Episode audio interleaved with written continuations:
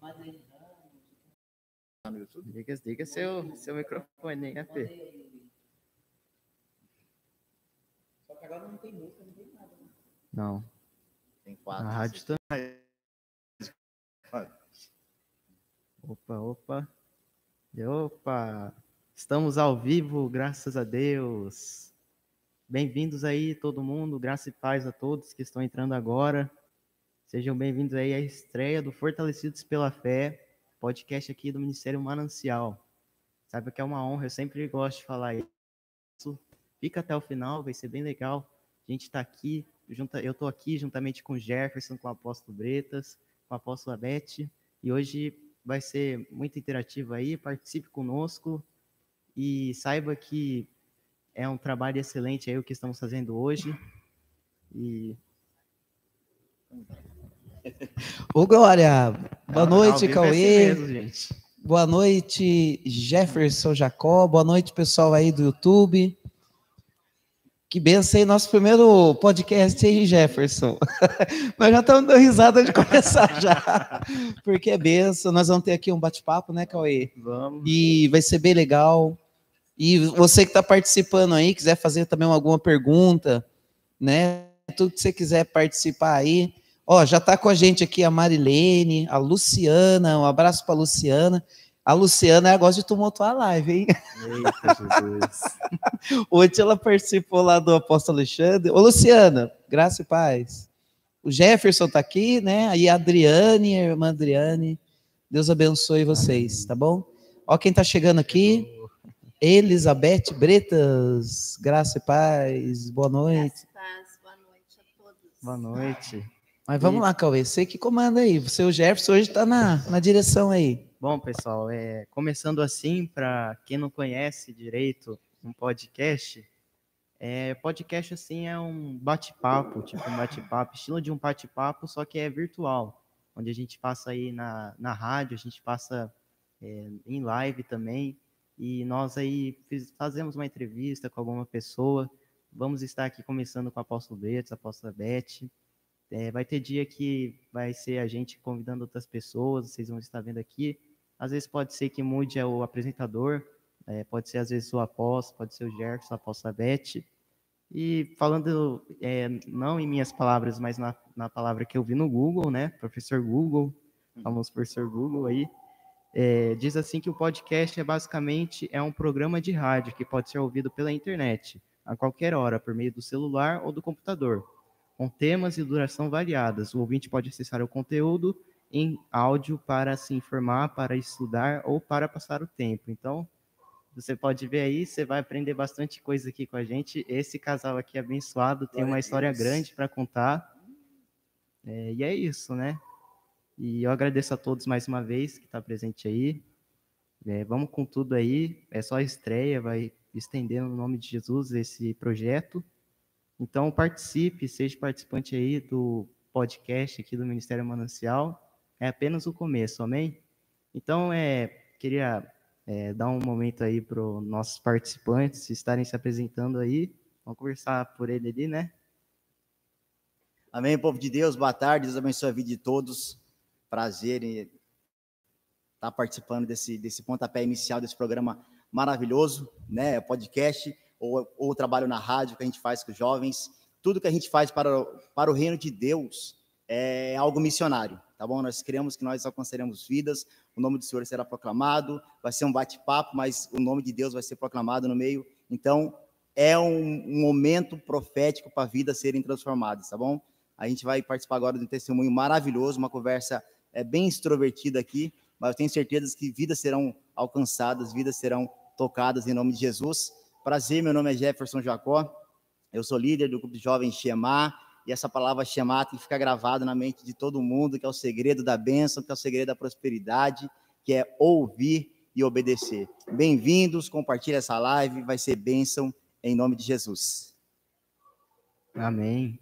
Então, é, como vocês viram aí, o Jefferson, provavelmente bastante gente já conhece nosso projeto aí do Jovem Shemar, do programa.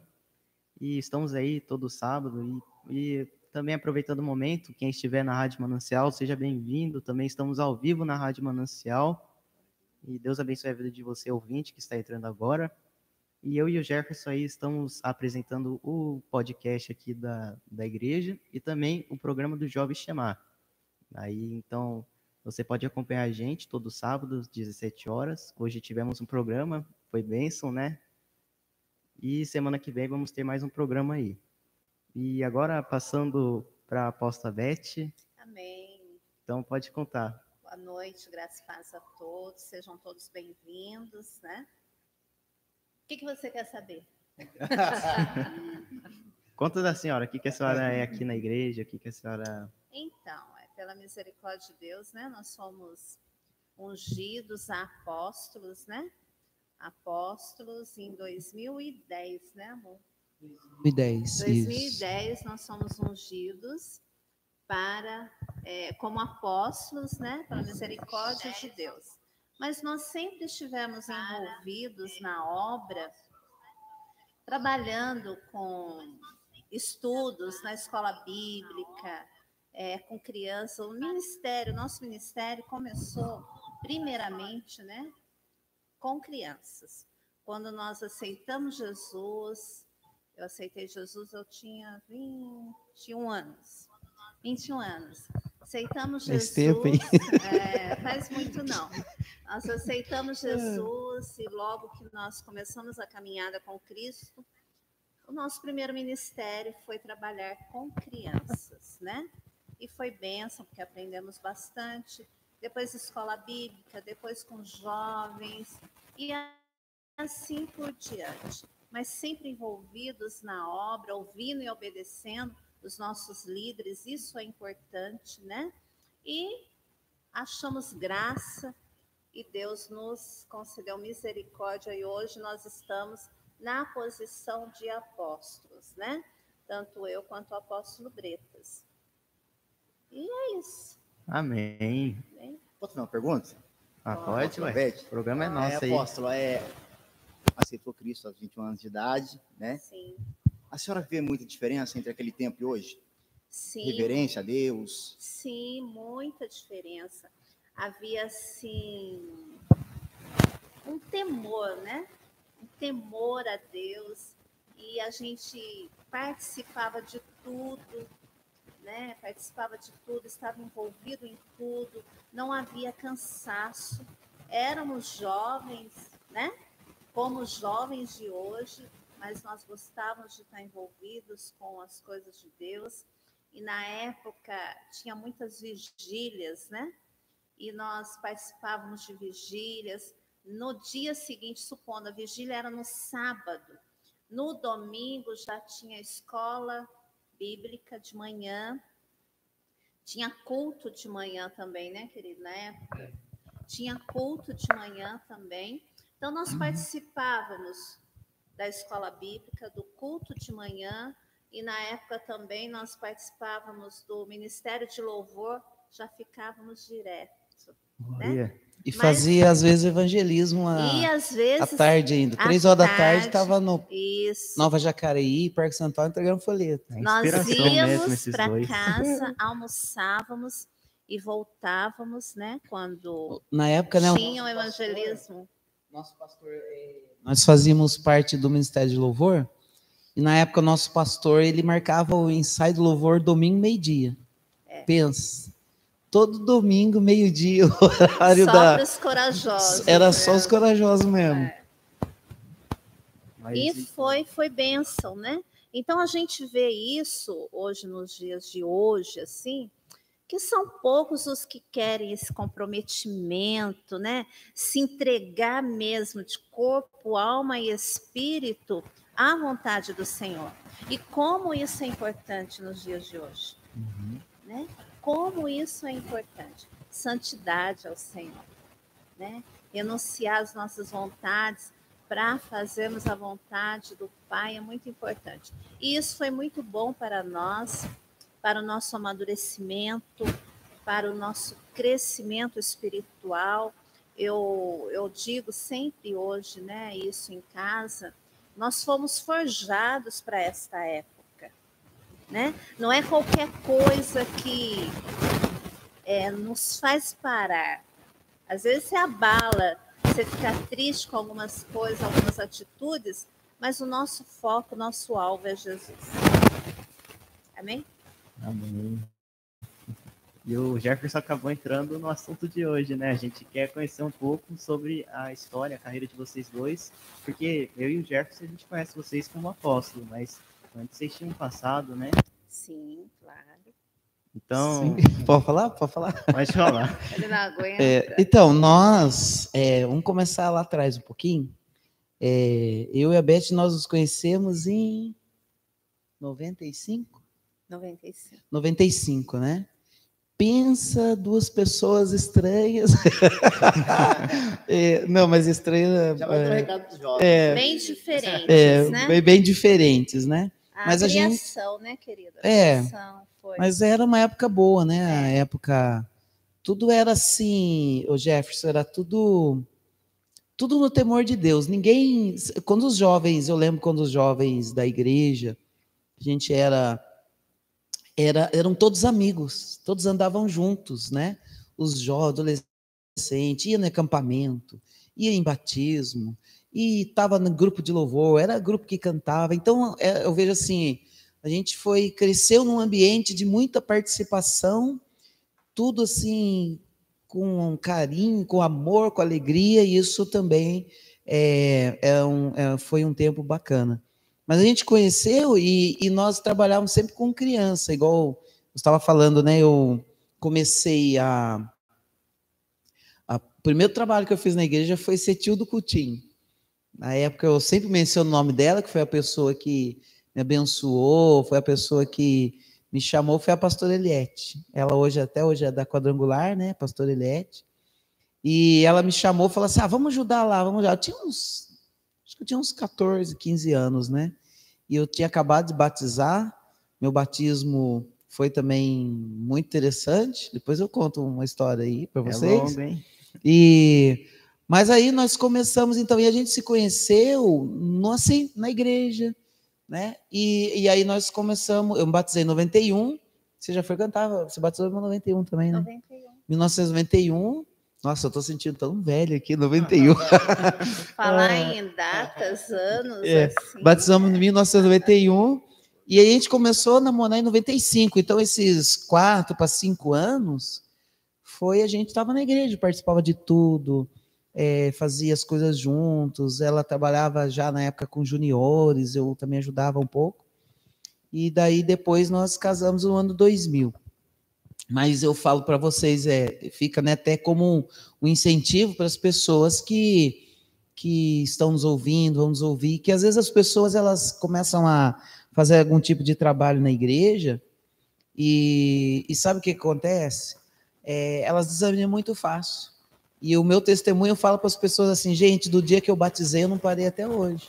Sempre estivemos na presença, sempre participando, participando de, de indo no monte orar, é, é, acampamentos, gente, são inúmeros acampamentos, congressos, curso que a gente fazia lá no Acre, em São Paulo, duas, três vezes por semana, fazia ministração na igreja. Então, assim, eu falo que desde 91 até hoje eu não me cansei, né? Eu, e às vezes as pessoas, assim, elas. Eu vejo assim que a nossa geração, Jefferson, mudou muito, porque o pessoal hoje é muito acomodado, tipo assim. É, e não, não podemos culpar a internet, porque a internet é benção, né? Está nos ajudando hoje. Hoje nós temos recursos fantásticos. Ah, teve a pandemia, a pandemia também parou um pouco as pessoas.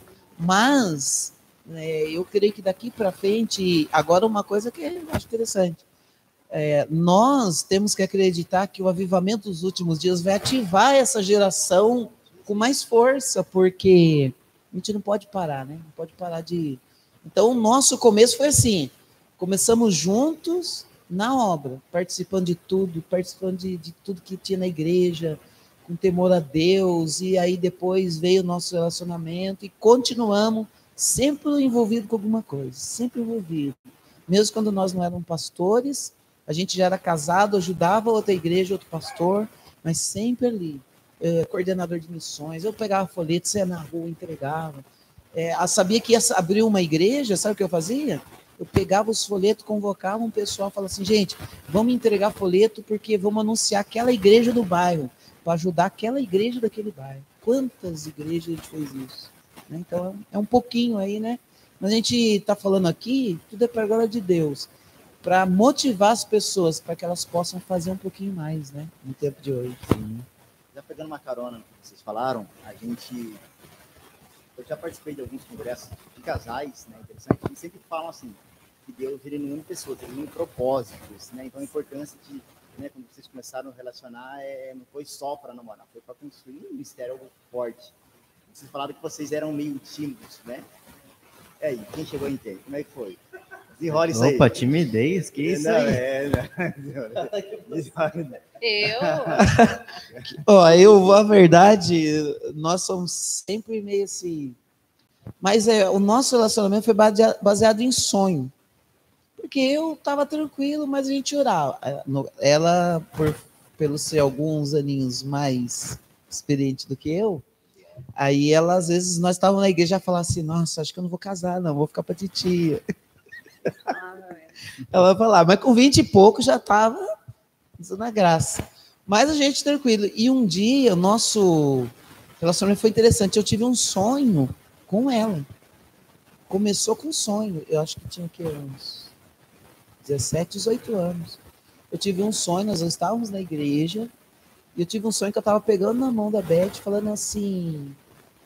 é, que nós estávamos caminhando, assim, andando, e segurei na mão dela. Eu contei para ela. Aí ela disse que tinha tido um sonho comigo. Falei, ah, então, então confirmou o negócio. Então, o início, Jefferson Cauê, foi é, baseado em sonhos. Até hoje eu tenho muitos sonhos. Então, o nosso casamento, a nossa união, ela teve um sonho comigo e, e eu tive um sonho com ela. Então, aí, a partir deste sonho que nós conversamos e começamos a namorar. Mas, assim, tudo na santidade, tudo certinho, nada desalinhado, sem fazer coisas erradas. Mas o princípio foi um sonho. Então, é, aí que está o propósito, igual você falou, né? É que Deus tinha um propósito. E hoje nós temos 21 anos de casados, né? Então, tinha um propósito, com mais cinco de namoro, né? Do noivado namoro. Então, são 26 anos. Mas o início foi com sonho. Eu tive um sonho com ela. Quando eu fui falar com ela, ela falou: Ah, eu também tive um sonho. Eu fiquei meio assim. Eu falei: Isso aqui é verdade? Mesmo sonho comigo? É o que o AP sempre prega, né? Os jovens terão visões, os mais É. velhos terão sonhos, né? Pois é, um sonho, às vezes é um propósito, né, Uma Jefferson? posse, Cauê. Uma posse dos sonhos que Deus vai te dar. Eita Jesus, é mistério. é, nós somos ligados, eu, eu sempre falo, né? Que nós somos ligados primeiro pelo Espírito. Que nós estávamos juntos, é, éramos amigos, muito amigos, né? Eu, eu me aconselhava, me desabafava com ele. E só que ele não contou essa parte. Quando nós. é, ele chegou e falou que estava né, gostando de mim, isso e aquilo, eu falei, ah, papai, e agora, né? Porque queria não, sabe, gente? Não queria, por quê? Nós temos uma diferença de idade, pouquinho, né, amor? Seis anos. Seis anos de diferença. Mas, assim, é... a minha preocupação é de, de repente, se nós começássemos a namorar e não desse certo, estragasse aquela amizade que nós tínhamos, né? Então foi aonde antes, eu sempre falo antes, para namorar, pedia é, orientação para o pai, para a mãe, ia conversar com os líderes o que achavam, pediam a bênção e o casal em si que estava interessado um no outro fazia um propósito de oração. E foi isso que ele me sugeriu, né? Foi 15 dias, né, amor? Você falou assim: vamos orar 15 dias. Ah, é. Confesso a vocês, viu, queridos, que eu não orei, não. Eita. Eu não orei nesse sentido. Por quê? Era algo que eu estava com medo, né? Não, não tinha, além de não ter sentimento, nem envolvido é, de namoro, eu tinha medo de estragar a amizade. Então, eu é, eu, eu não orei nesse sentido, mas a oração dele foi forte, viu? Foi forte, porque ele sonhou e logo eu sonhei também que eu estava andando com ele de mãos dadas numa praça. E logo que eu tive este sonho, algo de Deus gerou no meu coração em relação ao Alexandre Bretas, né? Algo de Deus assim, é isso que nos, nos mantém até hoje. Já passamos por muitas, né? Mas assim, é muito bom, né? É muito bom, é assim, foi de algo assim de Deus mesmo, né? Nunca assim houve entre nós, né, amor? É agressão de palavras, um desrespeito um com o outro, né? Assim, de ferir, de magoar, discussões, palavrões dentro do relacionamento. Nosso relacionamento nunca, nunca sempre teve, foi de respeito. É, nunca teve desejo de homicídio, de nada disso. De jeito nenhum né? Porque quem ama não fere, né? Quem ama quer o bem do outro, quer sempre ver o bem, é o cuidado, né? Você tem aquele cuidado com a pessoa amada. E eu, eu louvo a Deus por isso, eu até falo assim que a gente não fica se agarrando, né? Porque não tem que ficar provando nada para ninguém. Mas a gente, só de um olhar para o outro, você já sabe o que, que o outro está dizendo. Eu lembro do testemunho da senhora que a apóstolo estava ministrando de manhã e a senhora estava fazendo algo. Junto o microfone um pouco mais, Sim. Só de favor, ouvir estava pregando, estava louvando, aí você falou que parece assim. Sim, na hora que acho que ele estava pregando, a hora que eu ouvi, que eu ouvi a voz dele pregando assim, mas me deu uma alegria assim no espírito mesmo e só de ouvir a voz dele, né? Então é, é algo assim de Deus, é de Deus. São muitas experiências, né? Amém. Fica a dica aí, jovem casal que quer namorar, ó. Já tá aqui uma, uma experiência desses dois aqui, né? Pode, sabe o que for fazer, Cauê? Vocês são jovens aí, fala para Deus mostrar primeiro. Senhor, me dá uma visão, dá um sonho. Não é não, Jeff? Fique esperto com os sonhos, viu? É. Porque o pessoal hoje vai para a experiência primeiro para depois ver se está certo. Tem Aí, que testar primeiro para depois. é, daí, não- daí dá problema. Mas continuando aí, eu tenho uma pergunta muito interessante para gente que vai estar na liderança, para gente que vai ser líderes, né? Com o tempo. Casaram, se conheceram, né? E assim algo que eu acho, né? Não sei se Deus, acho que Deus tem para minha vida, tem para as nossas vidas, que é estar na frente de um rebanho, né? Você está com líder de jovens, você está com líder de crianças, é um passo tremendo para Deus para o chamado é. Mas cuidado um pouco, a responsabilidade de estar em, ser pais espirituais. Como é que foi o começo? Como é que foi os, os primeiros rebanhos? Como é que está sendo? Fala para pra gente. Então, é, vamos, vamos começar da, da- lá da 2004, né? Quando nós estávamos auxiliando, né? Alguns sabem, talvez alguns não, nós éramos é, apenas obreiros, né? Ajudávamos, eu é, na época era da igreja quadrangular, que eu batizei na quadrangular. Depois que teve essa transição, onde nós estávamos orando durante um ano, depois nós tivemos uma direção para estar. Então eu falo assim, eu fui de duas igrejas, da quadrangular e depois a gente abriu o ministério financial. Então é, foi duas, né? Não, não foi assim de várias igrejas. Mas na época que nós estávamos auxiliando, né, o pastor e também é isso aí que é interessante. Você fez uma pergunta que está conectado com a, com a questão do namoro, do casamento, do relacionamento. Na, na época de adolescência, eu tinha sonhos. É uma coisa que às vezes eu esqueço até de contar. Aliás, é um testemunho. Eu tinha sonhos que eu estava, assim, às vezes na chácara, no batismo, e as pessoas, os pastores mais antigos da época, me chamavam e falavam assim: vem aqui, Alexandre Bretas, que você. Ele, ah, vamos receber ele, que vai ser o, o pastor, é o pastor mais novo aqui da região. Eu tive uns três ou quatro sonhos que eu estava no lugar e as pessoas me chamavam como pastor. Eu falei, meu Deus. Mas eu nunca tremendo. pedi, não orei, falei que eu queria ser. Eu falava assim, não, eu só quero ajudar, eu sempre quis ajudar.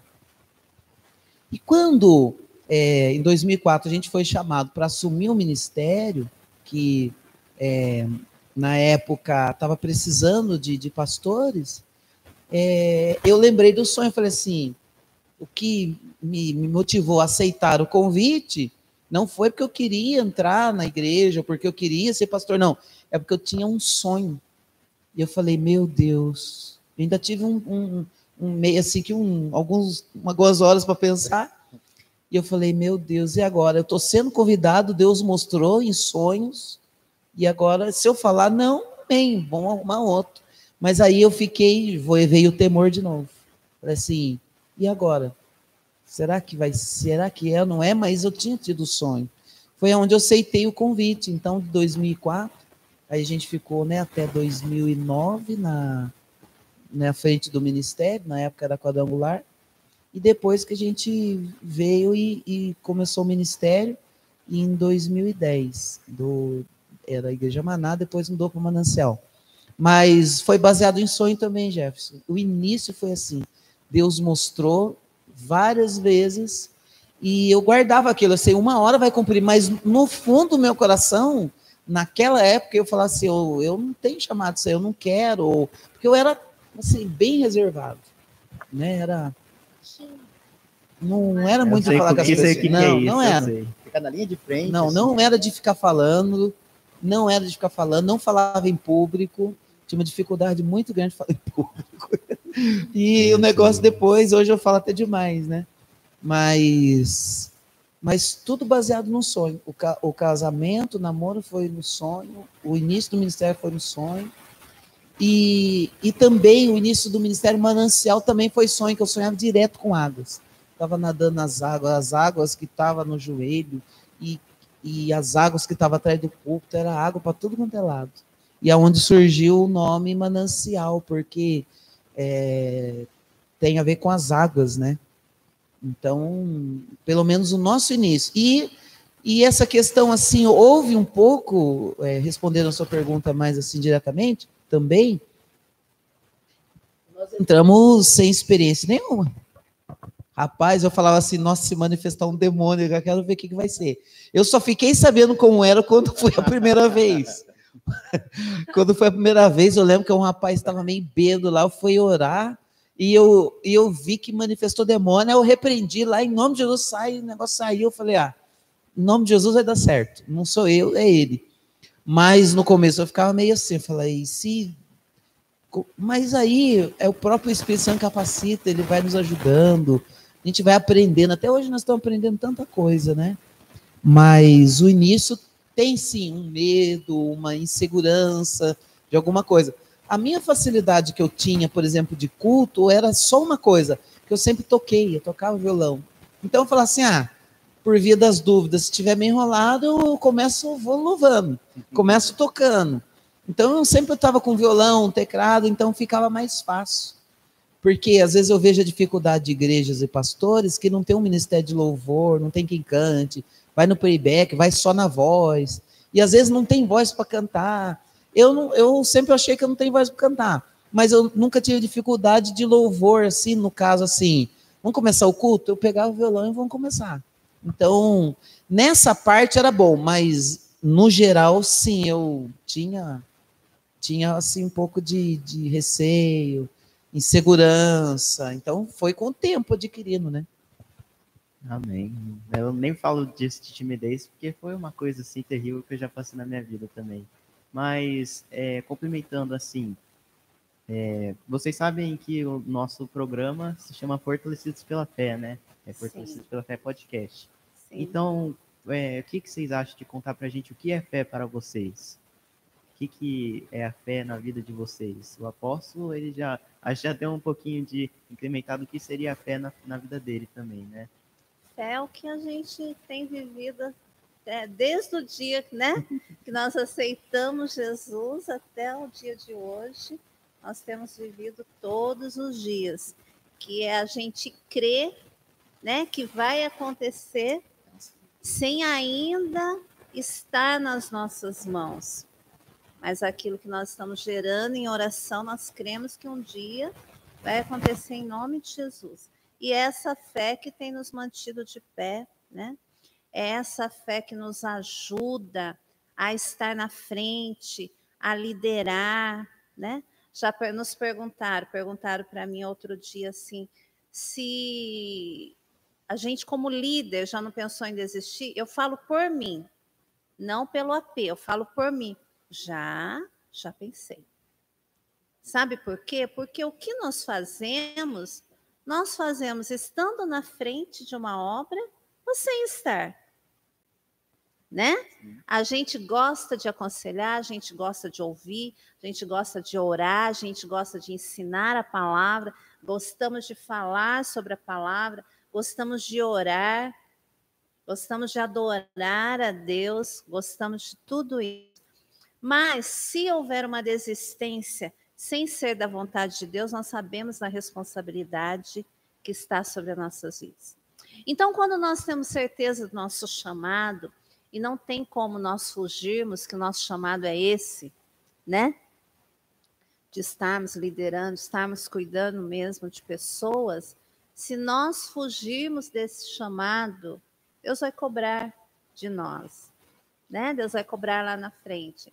Então, é essa fé que nos mantém e a gente sempre fala, ontem eu estava falando também na, na, reunião, né, com as irmãs, eu estava falando que não tem como, né, não tem como, a gente tem que perseverar, a gente tem que que continuar, não dá para nós desistirmos, não dá para nós voltarmos atrás, né? Glória a Deus. E também agora agradecendo aí aos participantes, Deus abençoe a vida de todos. Opa, olha a gafe aí, hein? Então, está aqui a Marilene Ramos, Luciana Gamer, está aqui Adriane Prado, Júnior Oliveira, Pastor Roberto, meu pai, Deus abençoe sua vida. Amém. Está aqui quem mais? Pastora Regiane, O Vicente.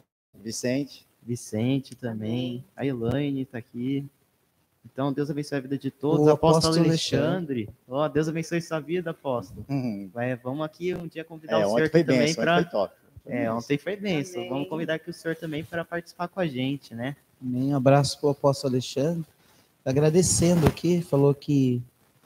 é, agradecendo por ontem, né? De estar com ele lá. Aliás, deixa eu só abrir um parênteses aqui. Opa. É, nós temos, né, Cauê, o canal do, do podcast no YouTube. E quem não é inscrito pode se inscrever. Tem a página também no Instagram, né? Sim. Do podcast, porque vai ter outras pessoas aqui também, vai, ser bem legal. certeza. Mas eu também queria fazer o convite para você se inscrever no canal do Apóstolo Alexandre, lá é Vida com Graça. Ô, Glória a Deus. Também quem quiser entrar lá, também tem a live de ontem, que é bênção também. Macaco, né? Isso. A Graça Maria aqui também, ó, irmã Graça, Deus abençoe, viu? E o Vicente aqui embaixo. Amém. E também falando sobre as nossas redes, vocês podem seguir a gente aí no Instagram. É, vamos mos- postar os melhores momentos, momentos engraçados lá. Inclusive, acho que o microfone vai estar lá no, no momento, hein?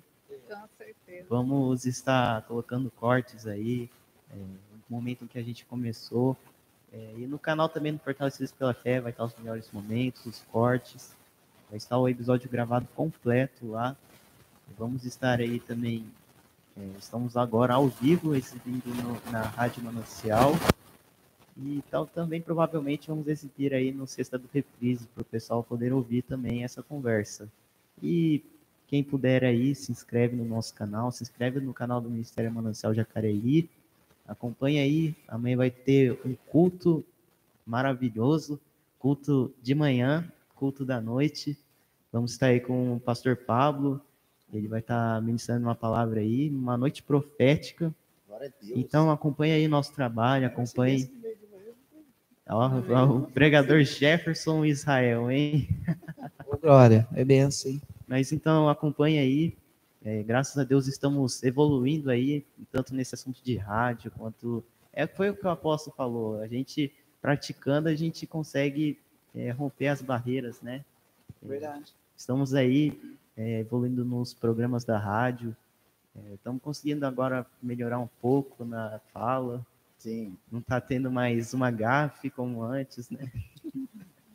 Mas Certo. obrigado a todos. Deus abençoe grandemente a vida de vocês. Eu gosto muito de falar isso. É uma honra ter vocês com a gente. Amém? Amém. Continuando essa programação, eu gostaria de fazer uma pergunta bem. Vamos, vamos fazer os dois chorar, tá? Vamos fazer. Vamos, vamos entrar na Jefferson quer fazer vocês sofrer. Não, porque, porque, gente, é uma oportunidade maravilhosa. E eu tô no, no ministério há um ano e meio e eu, nossa, eu amo quando o apóstolo está pregando, a senhora está ministrando. Eu queria falar sobre algo que vocês transmitem para a gente que eu acho lindo, eu acho sobrenatural. Quando vocês falam o, aquele, o ambiente de glória, de estar na presença do Pai. Quando o apóstolo fala, fica na presença mais um pouquinho.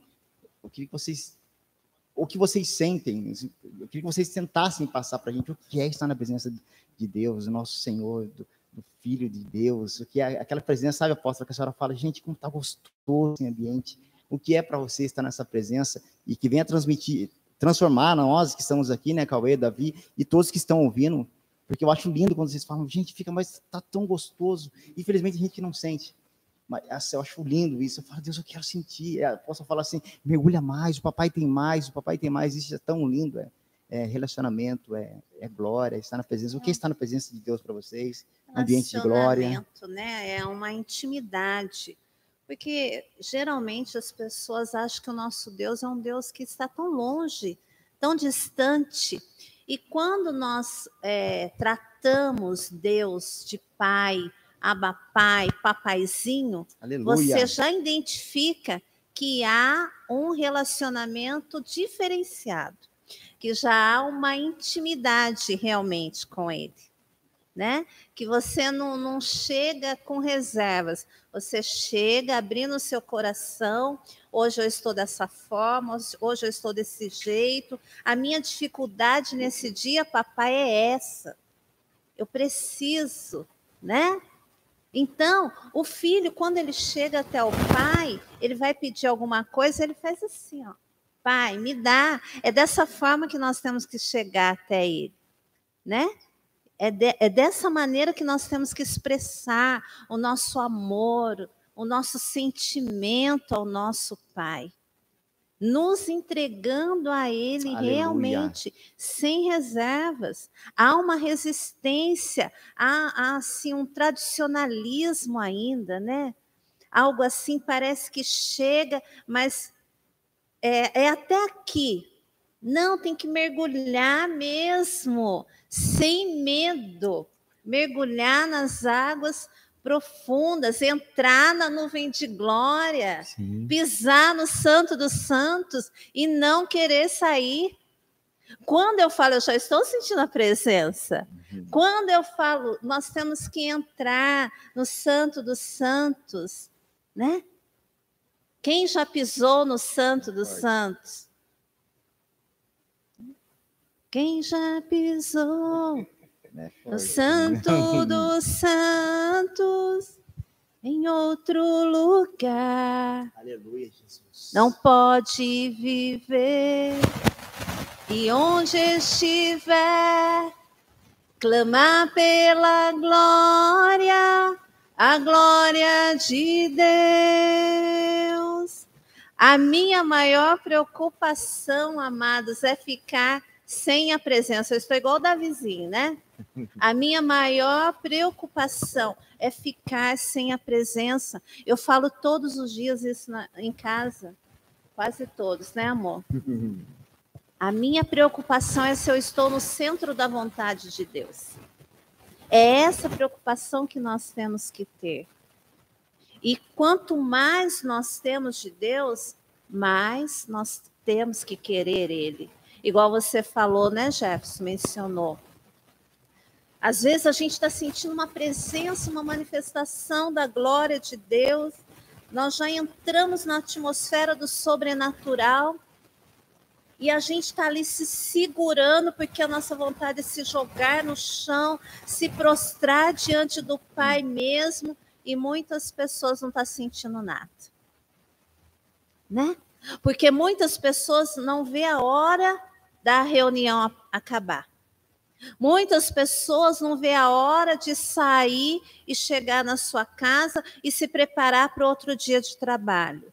Então já vem para o culto a Deus com a mente cheia, com aquela preocupação do dia a dia. Então, vou dar uma dica para vocês. Quando chegar na presença do Senhor, quando entrar na casa do Pai para você adorá-lo, se esvazie totalmente. Esvazie sua mente, esvazie o seu coração de toda preocupação e deixe que ele venha preencher todos os espaços na sua vida. Aí você vai receber a glória, você vai receber a presença de. Deus. Amém? Amém. Glória a Deus. É, eu queria falar uma coisa aqui. É, o Jefferson fez essa pergunta e é muito interessante, né? O que, que a gente sente, o que, que a gente deseja, né? É, teve um dia, Jefferson, que eu estava orando aqui. A gente tinha um período de oração na segunda-feira. E eu vou falar para vocês, era um momento que eu falava assim, nossa, esse momento é muito profundo, que é aquele momento que você está ali buscando, adorando, participando, algo assim muito profundo mesmo, né? Mas é um momento para você estar com Deus. Então as pessoas às vezes, vou abrir meu coração aqui hoje. As pessoas pensam assim: "Ah, eles querem que a gente fique indo na igreja". Não é que a gente quer que as pessoas fiquem na igreja, é que a gente quer compartilhar aquilo que a gente sente e compartilhar e falar para as pessoas assim, gente, a glória de Deus existe, os anjos a existem, Deus. a cura existe, o poder existe, o batismo existe, e isso que nós vivemos desde quando eu, eu batizei em 91 e as experiências, nada se paga. E hoje nós queremos ver as pessoas felizes, as almas. Então a pró- as próprias pessoas criam assim: ah, eles querem que ele- a gente vá na igreja, tem que estar na igreja. E veio um- uma geração, a- a- acho que de uns tempos para cá, isso ficou mais forte que eram as pessoas que começaram a pregar assim. Agora diminuiu um pouco, mas teve uns dois anos atrás, três anos atrás, que tinha um pessoal que falava assim: ah, não precisa ir na igreja, eu sirvo a Deus. Mas não é que não precisa ir na igreja. A questão, a igreja é um lugar que Deus preparou, senão Jesus não tinha mencionado a igreja, não tinha mandado as cartas para as igrejas. Então, esse. Aí você sente só a, a presença da igreja? Não. A gente sente a presença, a manifestação de Deus em outros lugares. Mas quando nos reunimos como igreja, algo especial acontece. E nesse dia que eu estava orando ali, eu lembro que eu olhei para trás, assim, eu estava ali na frente, olhei para trás. E nesse dia acho que tinha umas quatro pessoas, cinco no máximo.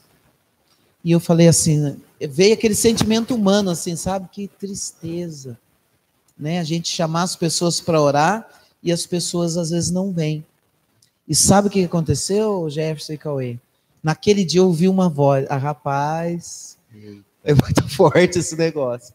Eu vi aquela voz assim, eu estava bem de pé, assim, com os olhos fechados, e falou assim: eles não vieram, mas eu estou aqui. Glória a Deus. Rapaz, eu, eu me prostrei, que estava tocando louvor, que eu ajoelhei assim, comecei a chorar que nem uma criança. Porque eu vi. Aí as pessoas pensam assim, ah, ele tá de brincadeira, ele tá querendo.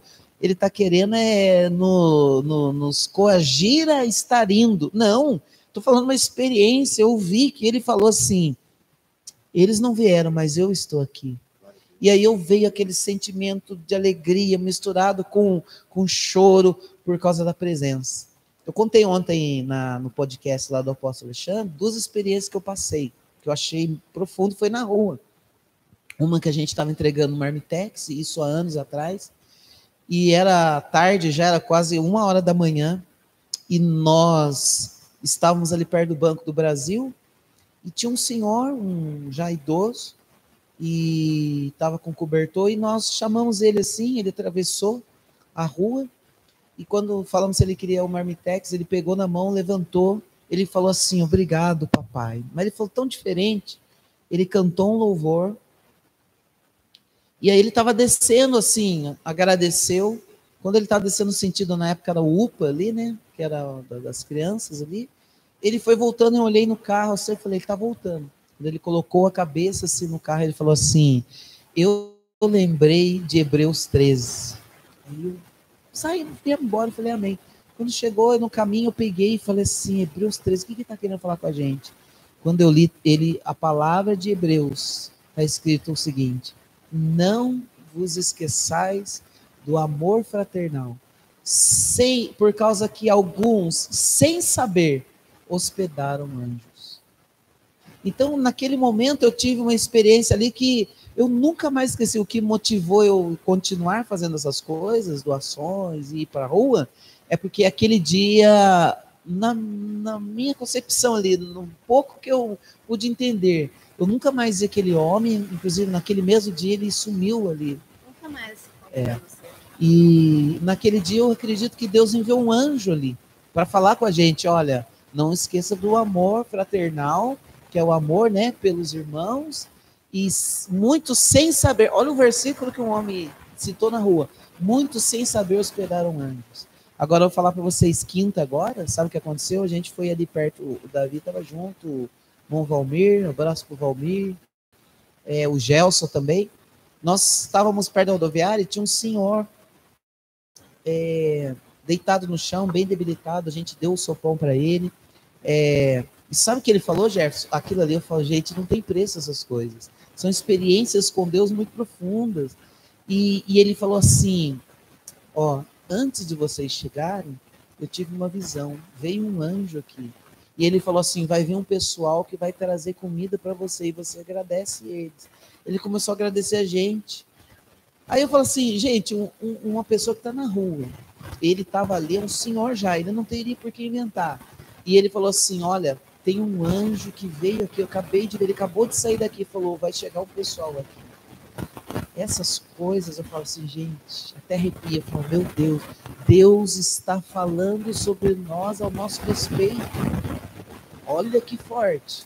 Então, assim, as experiências que a gente tem na igreja, com Deus, com anjos, com o próprio Cristo, com o Espírito Santo que fala com a gente, os sonhos proféticos, são coisas que a gente quer compartilhar. Então, eu, graças a Deus, eu, eu amo o ministério apostólico profético, porque Deus tem novidade todo dia. Glória a Deus. Apóstolo, e um rapaz que parou na porta da igreja, Ronildo, Ronildo, né? O nome dele? Foi interessante também, né? Porque... Foi foi interessante. Ah, esse testemunho foi interessante, porque nós estávamos aqui preparando para sair nas ruas.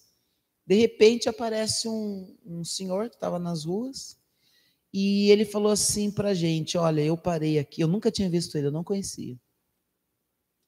E eu parei aqui e eu não consigo andar nem para frente nem para trás. Eu travei no seu portão, eu estou precisando de ajuda. Eu falei: Então você parou no lugar certo. Caminhamos ele para o desafio jovem. Resumindo, ele ficou lá, aceitou Jesus, ficou seis meses do tratamento. Só que depois que ele saiu, infelizmente, ele teve uma, uma enfermidade. E foi internado e no hospital ele faleceu. A família, né? Todo mundo ficou triste, eu fiquei sabendo depois. Mas aí Deus falou meu coração assim: eu cumpri um propósito. Eu trouxe ele aqui para ele, ele, e eu perguntei para a família, a família falou assim, ó, faz mais de 20 anos que ele está na bebida, nunca, nunca deixou de beber. Então, Deus trouxe ele aqui, eu encam, consegui encaminhar ele para a casa de operação, e ele aceitou Jesus, então o propósito de Deus na vida daquele homem foi a salvação. Mas quem que parou ele aqui no portão? Foi um anjo de Deus, porque ele falou, eu não vou nem para frente nem para trás, e nunca tinha me visto.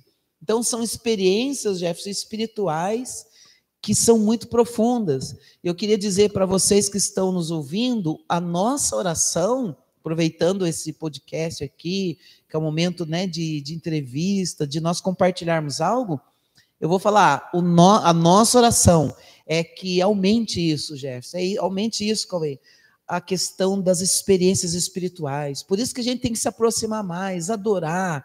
No momento da adoração, pessoa ser curada. Uma vez a gente estava louvando aquela canção, recebe a cura. A mulher falou assim: Olha, eu tava, eu entrei aqui, eu estava surda. Faz tempo que um ouvido é, eu não ouvia mais, tinha até ido nos médicos, mas quando cantou Recebe a cura, eu vi que ele destampou. Então, milagres no meio do louvor, pessoas sendo batizadas com o Espírito Santo. Então, nós cremos que daqui para frente, estamos nos últimos dias, mas que a presença do Espírito Santo seja mais intensa ainda. Em nome de Jesus. Que a gente possa não só ver anjos, mas andar com eles, né? Amém. Amém. Glória a Deus. E eu queria fazer uma pergunta assim, que a apóstola Beth entrou no tema ali, que foi sobre a intimidade do pai e do filho, né? Mas eu queria é, falar assim, a experiência de vocês como pais espirituais, pais dessa igreja aqui. Paternidade, né? É, sobre a paternidade aqui da igreja. Bom, deixa eu começar. É, questão da paternidade, é, o que, que acontece? Nós sabemos que o modelo, o maior modelo sempre é Jesus, porque sempre ele mencionou o pai, né? O pai enviou, ele volta para o pai. Ele dá o exemplo do filho pródigo que sai da casa, depois volta, tomou a decisão de voltar para o pai. Então, a referência nossa do, de uma igreja, ministério, é a paternidade. Nós precisamos de pais. Paulo disse isso, né? Muitos, você pode ter muito aios, essa palavra simboliza tutores, significa tutores, pessoas que vão te ensinar, vão te orientar, mas é, são poucos os pais.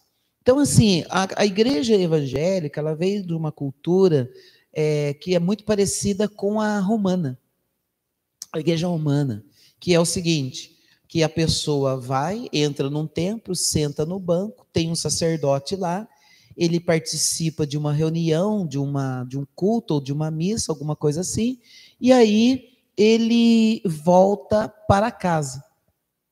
Então ele não teve ali uma referência. Então, se ele morrer, ficar doente, alguma coisa acontecer, aquele, aquela referência de sacerdote do altar não tem um acompanhamento, não sabe quem é a pessoa.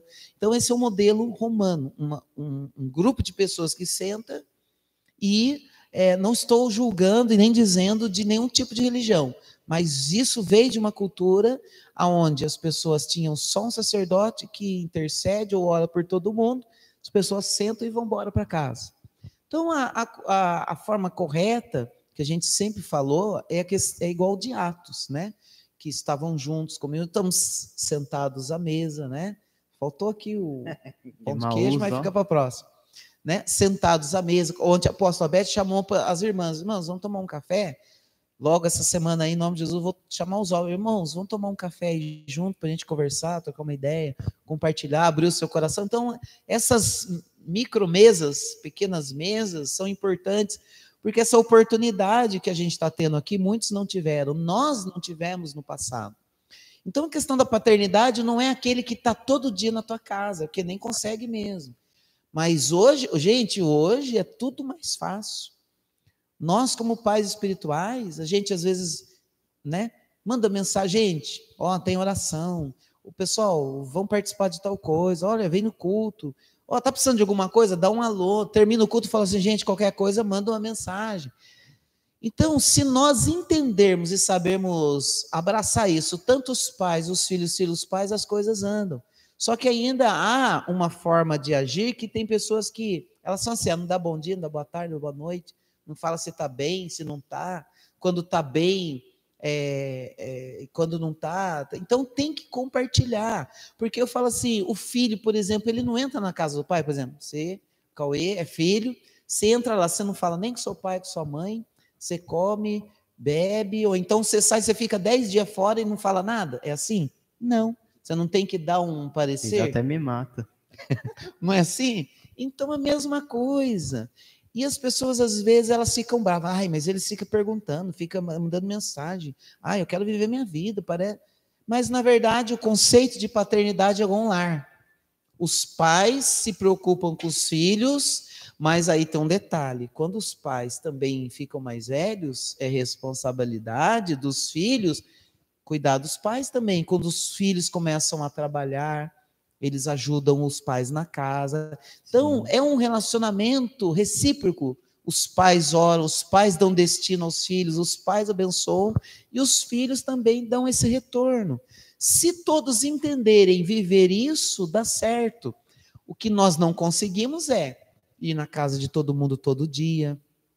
Nós não conseguimos é, estar é, é, às vezes fazendo visita para todos, a gente procura, como pais espirituais, dar atenção, às vezes tem casos de enfermidade, igual esses dias do coronavírus, gente, a gente vai em velório, a gente vai lá no hospital e ora por uma, uma UTI que a gente pode entrar, tinha dia que nem podia.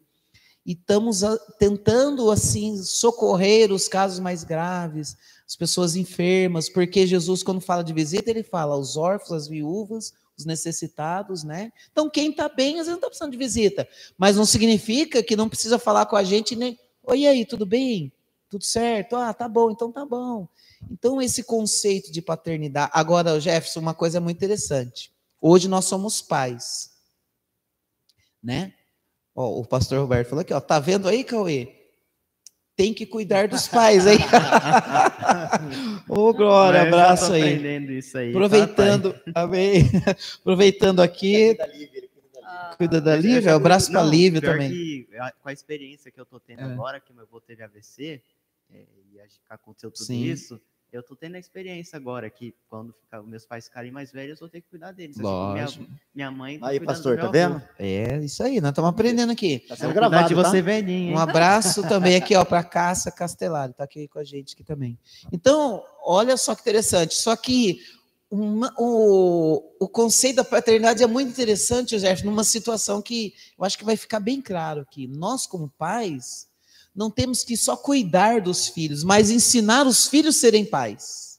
Aí que entra uma outra questão, que é o quê? Os filhos precisam crescer para eles serem pais também, para ajudar a cuidar, para ajudar. Hoje, por exemplo, né? Você já teve oportunidade de, de ajudar a olhar a, a sua irmã, mas desde pequenininho. Uhum. Então, um dia que você for pai, você já vai falar: Nossa, hoje eu casei, tenho minha esposa, meus filhos, então um dia você vai ser pai.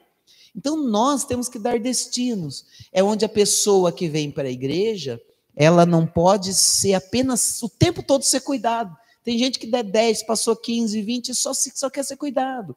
Não, chega uma hora que ela precisa estar bem, ser curada no seu emocional, espiritual, para quê? Para que ela também se torne um pai. Então, nós pais não temos esse é conceito errado dentro da igreja. Que as pessoas falam assim, ah, o pastor não cuidou de mim, tudo. mas às vezes o pastor cuidou e aí já chegou a hora dos filhos se tornarem pais. Deus está te dando filhos também. Então, aí, esses filhos querem ser eternos filhos. Eu, por exemplo, eu fui filho, mas hoje eu sou pai. Então, todos os filhos precisam ter essa consciência. Um dia vocês vão ser pais, um dia vocês vão cuidar. Só que agora nós estamos falando de questões espirituais. Então, os filhos da casa manancial também precisam ajudar. Fazer uma visita, uma oração, é, interceder por alguém. Falar, ó, apóstolo, eu fiz fazer uma visita lá no hospital, na UTI. Não são só os pais, os filhos se tornam pais. É isso que a gente quer, entendeu? Ensinar. Não sei se.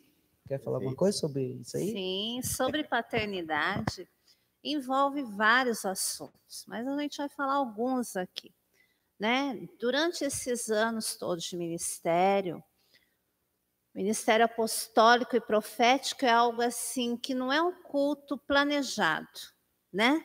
Mas você nunca sabe o que, que Deus vai realizar naquele dia. Você nunca sabe como que Deus vai manifestar a presença dele naquele dia. Só que sobre a paternidade, durante esses anos todos, nós vimos o quê? Se um- alguém, né, um filho espiritual que chega na igreja, nós recebemos como filhos. Se eles, e, gente, eu vou falar para vocês, e eu não sei, mas eu é, parece que eu assim comigo é mais intenso a coisa, sabe? Porque parece que foi gerado de dentro de mim mesmo, que eu sofro por vocês, né? Pelos filhos assim, de uma maneira que mas amém. Mas a gente observa o quê? E o AP eu acho que vai concordar comigo sobre isso. Se uma pessoa ela tem uma certa dificuldade no relacionamento com o pai ou com o filho, né? Ou com a mãe, eles vão ter dificuldade com a gente. Quando entra na igreja, tem uma dificuldade de se aproximar com o pai espiritual, o apóstolo, ou se tem uma dificuldade com a mãe, vai ter dificuldade de se relacionar comigo, entendeu? Há uma certa barreira. Tanto é que a gente percebe, e nós respeitamos isso, mas nós oramos com a pessoa nesse sentido, até a pessoa identificar essa dificuldade que ela tem. Né? Supondo, tem pessoas dentro da igreja que ela tem uma facilidade para falar com o apóstolo Bretas. Isso tanto filha quanto filho. Tem uma facilidade. Outros já têm uma facilidade para falar comigo. Né? Aí a gente vai tentar e vice Falo com você, mas não converso comigo. Exatamente. E É. outros que conversam mais com ele não conversam comigo. Me tratam bem, mas liberdade para se abrir, para conversar, para desabafar é com o apóstolo, né? De estar falando. Então, é áreas que são trabalhadas a maneira da até o ponto que a pessoa permite, né? A gente está orando, trabalhando nessa área e orientando em relação a essa dificuldade que a pessoa tem. Mas nós identificamos isso. Uma outra coisa que é importante, né, nós frisarmos também, nós como pais, o que, que nós geramos nos nossos filhos? O que, que nós estamos passando para os nossos filhos? Então, essa é a nossa preocupação hoje, como pais espirituais. Então, se eu vejo um filho é, fazendo algo de errado, ou eu vejo um filho que está meio assim, quase se deslizando, eu, como mãe espiritual, eu vou agir como eu faço com os meus filhos. Eu vou chamar juntinho, Né, Davi? entendeu? Eu vou pegar né, o cajado e eu vou trazer mais para perto. O que está acontecendo? E se for preciso, eu vou pegar a vara. E eu vou corrigir. Só que a palavra de Deus, ela fala o quê? E é onde muitos não aceitam, né? É, a palavra de Deus, ela nos fala assim. O pai que ama, ele corrige os seus filhos. Né? E tem filho que aceita. E o filho, quando é filho, ele aceita a correção. Agora, se não aceita a correção, não é filho, é bastardo.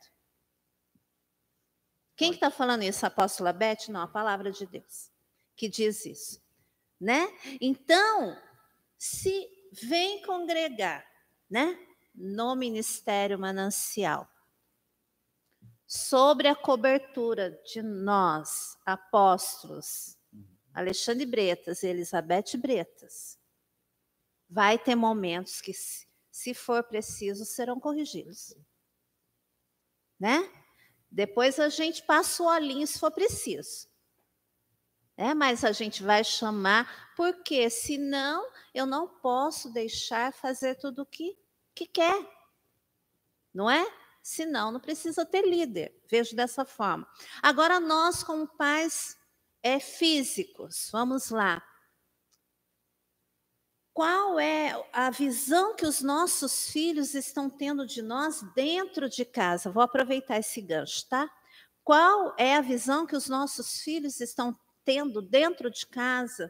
Se eu, como mãe, se, se né? Vou falar como mãe. Se eu não tenho uma postura correta dentro de casa, se eu falo para eles que eles têm que viver em santidade, mas eu ouço músicas que não adoram a Deus, eu danço músicas que não são para exaltar o nome de Deus, se eu falo palavrões dentro da minha casa, se eu falo do meu próximo dentro da minha casa, dos meus irmãos dentro da minha casa, se eu falo da minha igreja dentro da minha casa, eu falo, eu estou desanimado com a igreja, eu não quero saber mais de igreja.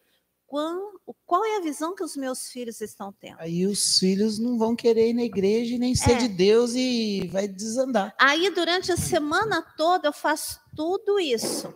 Aí, chega no domingo, eu me, me arrumo, vamos para a igreja. Então, eu sempre falo e friso isso. Todos nós deixamos herança para os nossos filhos, né? E a preocupação é nos presentes, é na herança física, mas a herança espiritual é a principal. Que se eu não estiver aqui, os meus filhos não vão errar o caminho. Eles sabem o caminho. Se caso eles não quiserem saber, eles não vão poder culpar os pais pelo erro deles, porque eles foram ensinados, foram orientados. Amém? Amém. Amém. Já pegando um gancho nessa, nessa o palavra. Jefferson tá inspirado hoje, hein? A palavra está abençoada. Eu não sei vocês que estão ouvindo, mas Deus está falando, viu? Está falando muito, muito, muito forte. Pegando um gancho sobre paternidade, e algo que eu aprendi aqui, que eu gostei muito, eu já tinha uma caminhada na fé, já ministrava em outros bairros, tudo, mas a importância de nós reconhecermos a nossa linhagem, né? Por exemplo, né? É, meu bisavô João Jacó foi um dos maiores feiticeiros do interior, no, no sul de Minas.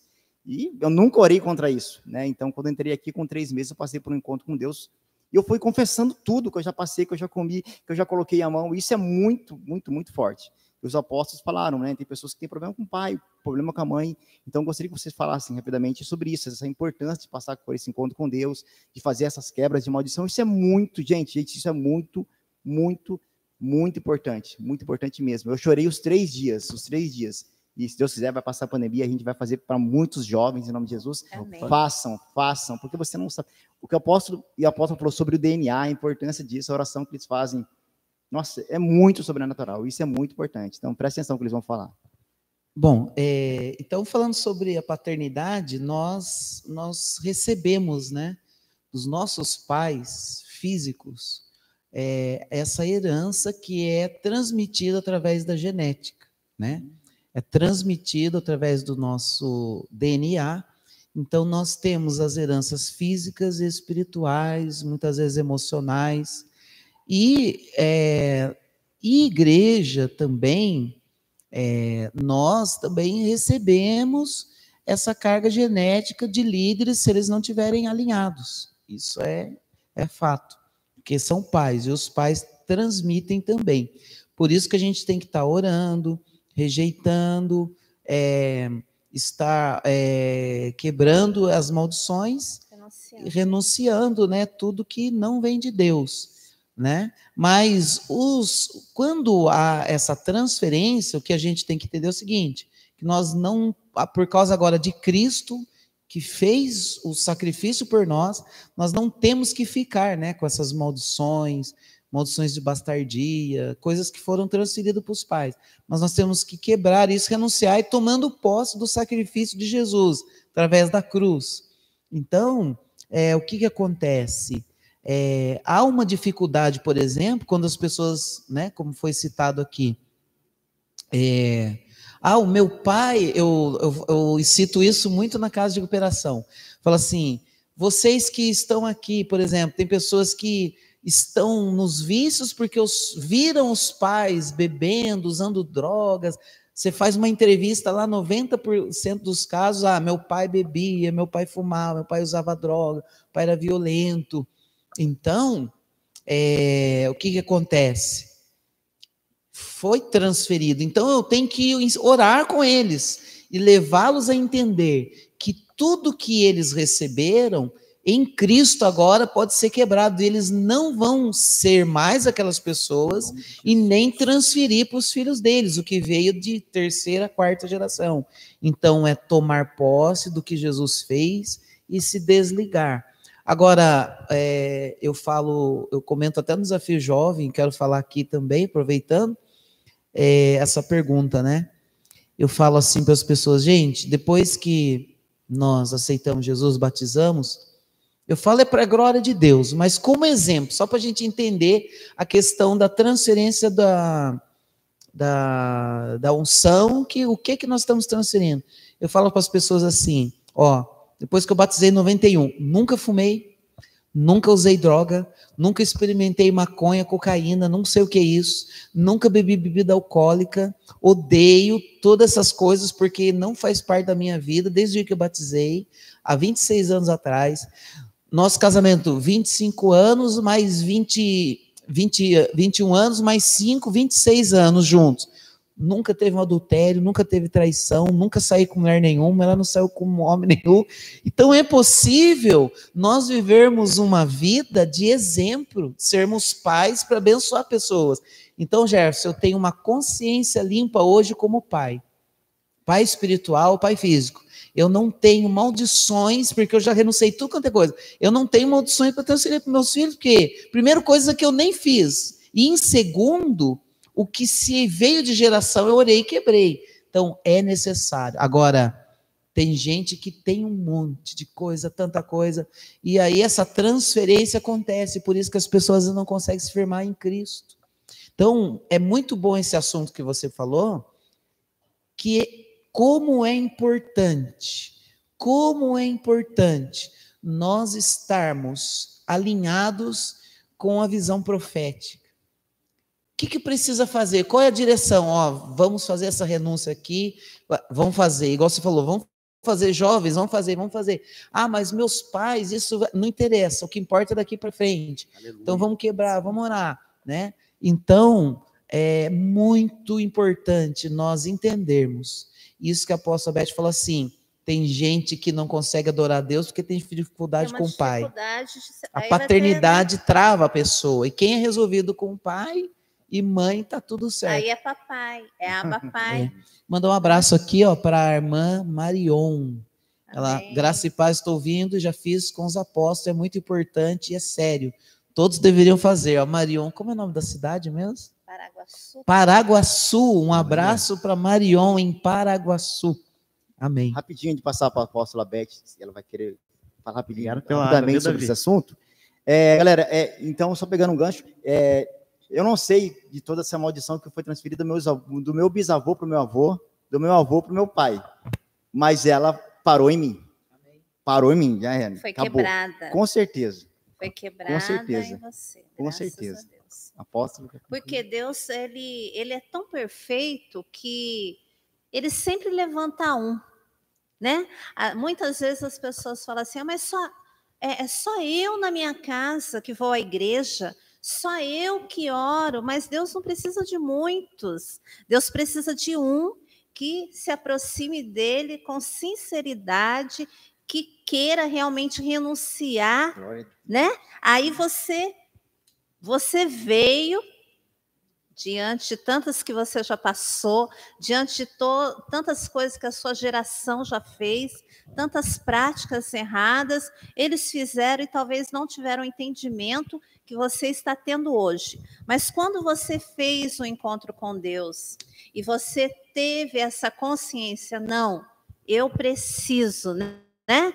Eu preciso fazer esse encontro, eu preciso fazer essas orações, e você renunciou, então, através da sua oração, através da sua confissão, do seu arrependimento pelos pecados geracionais, né, da sua linhagem familiar paterna e materna, eles foram alcançados. Então é isso, e as maldições foram quebradas sobre a sua vida. Por quê? Vou dar um exemplo simples aqui para vocês que a gente costuma falar, né? Para às vezes para ficar mais claro. Todos nós, se nós formos olhar, a gente tem uma marquinha no joelho, no braço, porque nós ralávamos, né? Eu falo, hoje mesmo eu comentei, na nossa época, nós sobrevivemos sem celular. Nós sobrevivemos, minha, não sei época, vocês. Não. não. sei vocês, mas eu não tive bicicleta. Nem quando eu. criança, quando adolescente. Eu não tive, né? Nós fomos assim criados dentro de casa. Não fomos criados assim de brincar na rua, não. Fomos criados dentro de casa mesmo. Então, bicicleta nós não tínhamos. Celular não existia na nossa época. Mas nós sobrevivemos e nós fazíamos outras coisas né? Principalmente de brincar de pega-pega, de ralar o joelho, de cair, levantar, se machucar. Então, todos nós temos uma cicatriz, uma marquinha física. E no espiritual não é diferente. Quando há uma palavra que nos agride na nossa emoção, que nos fere algum trauma, ela fica essa marca. E se não orar para apagar, essa marca está ali. Né? Uma palavra de maldição que é lançada. Uma vez Deus nos mostrou as palavras de maldições que são lançadas, elas são formadas como placas e é, são em tom marrom em cima da cabeça da pessoa. Ela fica assim, no mundo espiritual, né? Todas as palavras de maldições que são lançadas sobre alguém, elas vão ficando. Se é uma palavra de morte, é uma placa escura e ela fica bem em cima da cabeça da pessoa. Quando a pessoa tem uma oportunidade de passar por um encontro deste que você passou, Jefferson, e participar e fazer as, essas orações que são específicas, de três dias, né, que a gente faz, são orações específicas. Essas palavras de maldições, nós oramos e elas são quebradas, né? Elas vão caindo mesmo, elas vão sendo quebradas e elas caem. E depois os anjos do Senhor, eles eles vêm recolher. Então, é importante porque são muitas marcas que carregamos no decorrer da nossa vida. É inveja, é acusações, é julgamentos, né? Você está no trabalho, é pessoas querendo é, tirar, puxar o seu tapete. Né? Às vezes você não precisa ter nada, mas você tem uma família abençoada, você sempre está com a sua família, vocês Sim, sempre verdade. estão felizes, já é um motivo de outras pessoas já te olharem com outros olhares, né? Às vezes você não tem nada, você, você, você não é casado ainda, mas você é uma pessoa que se dá bem com todo mundo, é uma pessoa dinâmica, extrovertida, e aquela pessoa que te olha assim, com inveja, ela não tem essa facilidade de interagir com outras, de fazer amizade com outras. E pelo fato de você ter, já é um motivo para causar, causar ciúmes e inveja. Só que tudo isso pesa sobre nós. E é onde nós temos que orar. É onde nós temos que orar, né? Pedir perdão por todas essas práticas e abençoar ainda as pessoas que desejam nosso mal. Ô, ô Jefferson, eu queria só falar algo aqui que, que eu acho interessante. É o seguinte: é, todas as pessoas elas precisam ter uma oportunidade. Então, por exemplo, quando alguém vê assim, nossa, aquele irmão lá, aquele fulano de tal é ruim, aquele ali é arrogante, aquele ali, ele, aquele ali é esquisito, aquele ali não fala com alguém, não cumprimenta as pessoas. E a gente tem mania de julgar as pessoas pelo comportamento delas. Mas as pessoas não sabem que ali tem um abuso escondido, Ali teve uma palavra de, de maldição que foi lançada por um pai ou mãe, uma ausência paterna, um filho. E às vezes a gente julga pela aparência, mas não sabe os traumas que ela não tirou, as coisas que não foram quebradas. Então, é a oportunidade da gente falar assim: olha, esta vida precisa de ser restaurada. Né? Não vê-la como uma pessoa problemática, uma pessoa que não teve uma oportunidade de passar por um processo de cura, de libertação e de quebra de maldições. Então, dentro da igreja, acontece muito assim: a pessoa, ai, não gosta de ficar falando de tal, a pessoa não me cumprimenta mas a gente não sabe o que está acontecendo. Aconteceu alguma coisa? Será que é de geração? Será que foi no dia? Passou uma dificuldade. Às vezes não tem o que comer em casa. A pessoa tá ela, ela não está pensando que aquele momento ela chateou alguém. Ela está com a mente longe. Então assim, a, a, ela falou aqui sobre inveja, ciúmes. Às vezes pessoas têm é, inveja porque ela passou uma infância tão difícil que ela desejava ter aquilo que o amiguinho tinha na escola e nunca pôde ter. E aquilo foi criando um sentimento de querer ter o que os outros têm porque nunca teve.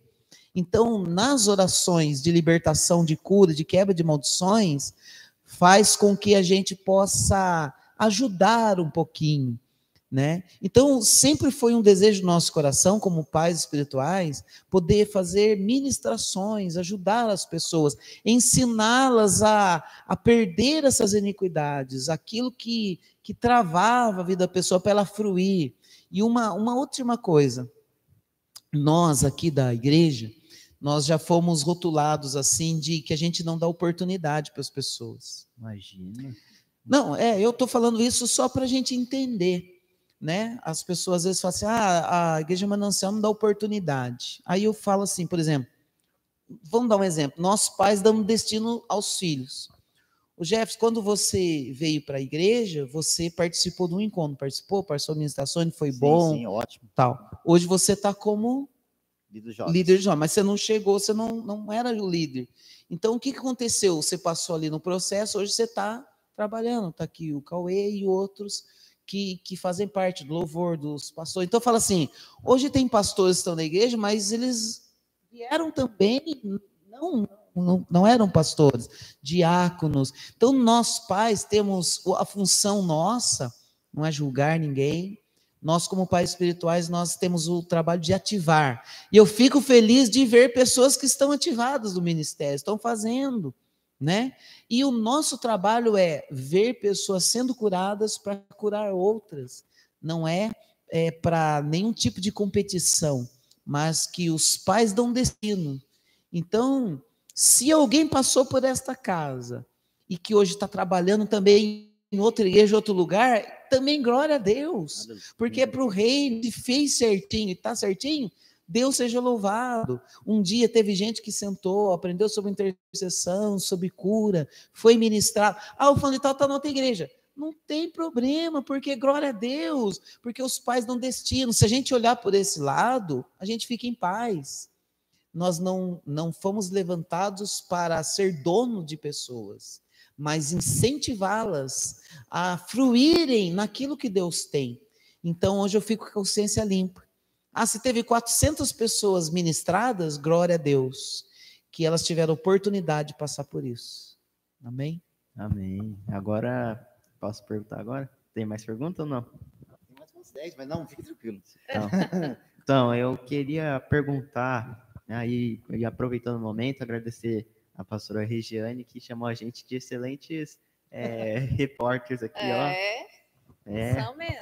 Pelo tá- tá com Deus, bacana. é, passa pelo encontro com Deus, depois tudo flui. E lembrando, ó, pastora Regiane, pastor Samuel, queremos vocês aqui também. E nós vamos entrevistar vocês também, hein? Hum, Mas então, é, focando na pergunta, eu queria saber a respeito, é, acho que essa é para pegar por dentro mesmo, que é, vocês também é, pregam a respeito da pandemia que surgiu do nada, ninguém soube sobre isso. E eu queria perguntar para vocês, tipo, a, a pandemia afastou ou ela juntou as pessoas? Porque, tipo, aqui na igreja a gente pôde ver que não teve mais batismo, não teve mais as células, não teve É. mais aqueles cultos que Sim. fazia na praça. Então, eu quero ouvir a opinião de vocês sobre isso. Ah, e aproveitando também, contar sobre o que vocês passaram por aí. Ah, é tempo. verdade, é. Então, deixa eu falar essa parte aqui, eu começo daí a apóstola Beth continua. É o seguinte, a pandemia revelou muita coisa. Muita coisa. Quem já estava pensando em desistir, acabou fortalecendo. Muitas pessoas que já não, não estavam vivendo, aquela primeira pergunta, Jefferson, o que, que nós achamos da glória de Deus? Pessoas que já estavam afastados da glória de Deus, é, a pandemia, sim, contribuiu para que as pessoas esfriassem. Mas quem, quem estava firme na fé, mesmo não tendo igreja, ou alguma reunião ou célula, ela continuou e permaneceu na presença e está até hoje. Assim como nós ficamos várias vezes com a igreja fechada, mas a gente continuou adorando, continuou buscando, continuou. E foi interessante que teve muitas revelações no tempo da pandemia. Deus falou. Eu acredito que a pandemia são sinais bíblicos, já falei sobre isso, Apocalipse, muitas coisas aconteceram, os sinais, os sinais do anticristo, sinais da besta, tudo aconteceu de dois anos para cá, não tenho dúvida. Porém, igual você perguntou, é, uniu ou afastou? Eu acredito que aconteceu as duas coisas. É meio difícil de explicar, porque muita gente ajudou muita gente. Nós aqui, por exemplo, tinha dia que a igreja é fechada e não podia ah, fazer tanta coisa e estava distribuindo cesta para as pessoas aí fora. Então, assim, ajudando com doações, se unindo com pessoas, pessoas perguntando umas às outras como é que você está, como que não está, e orando tal.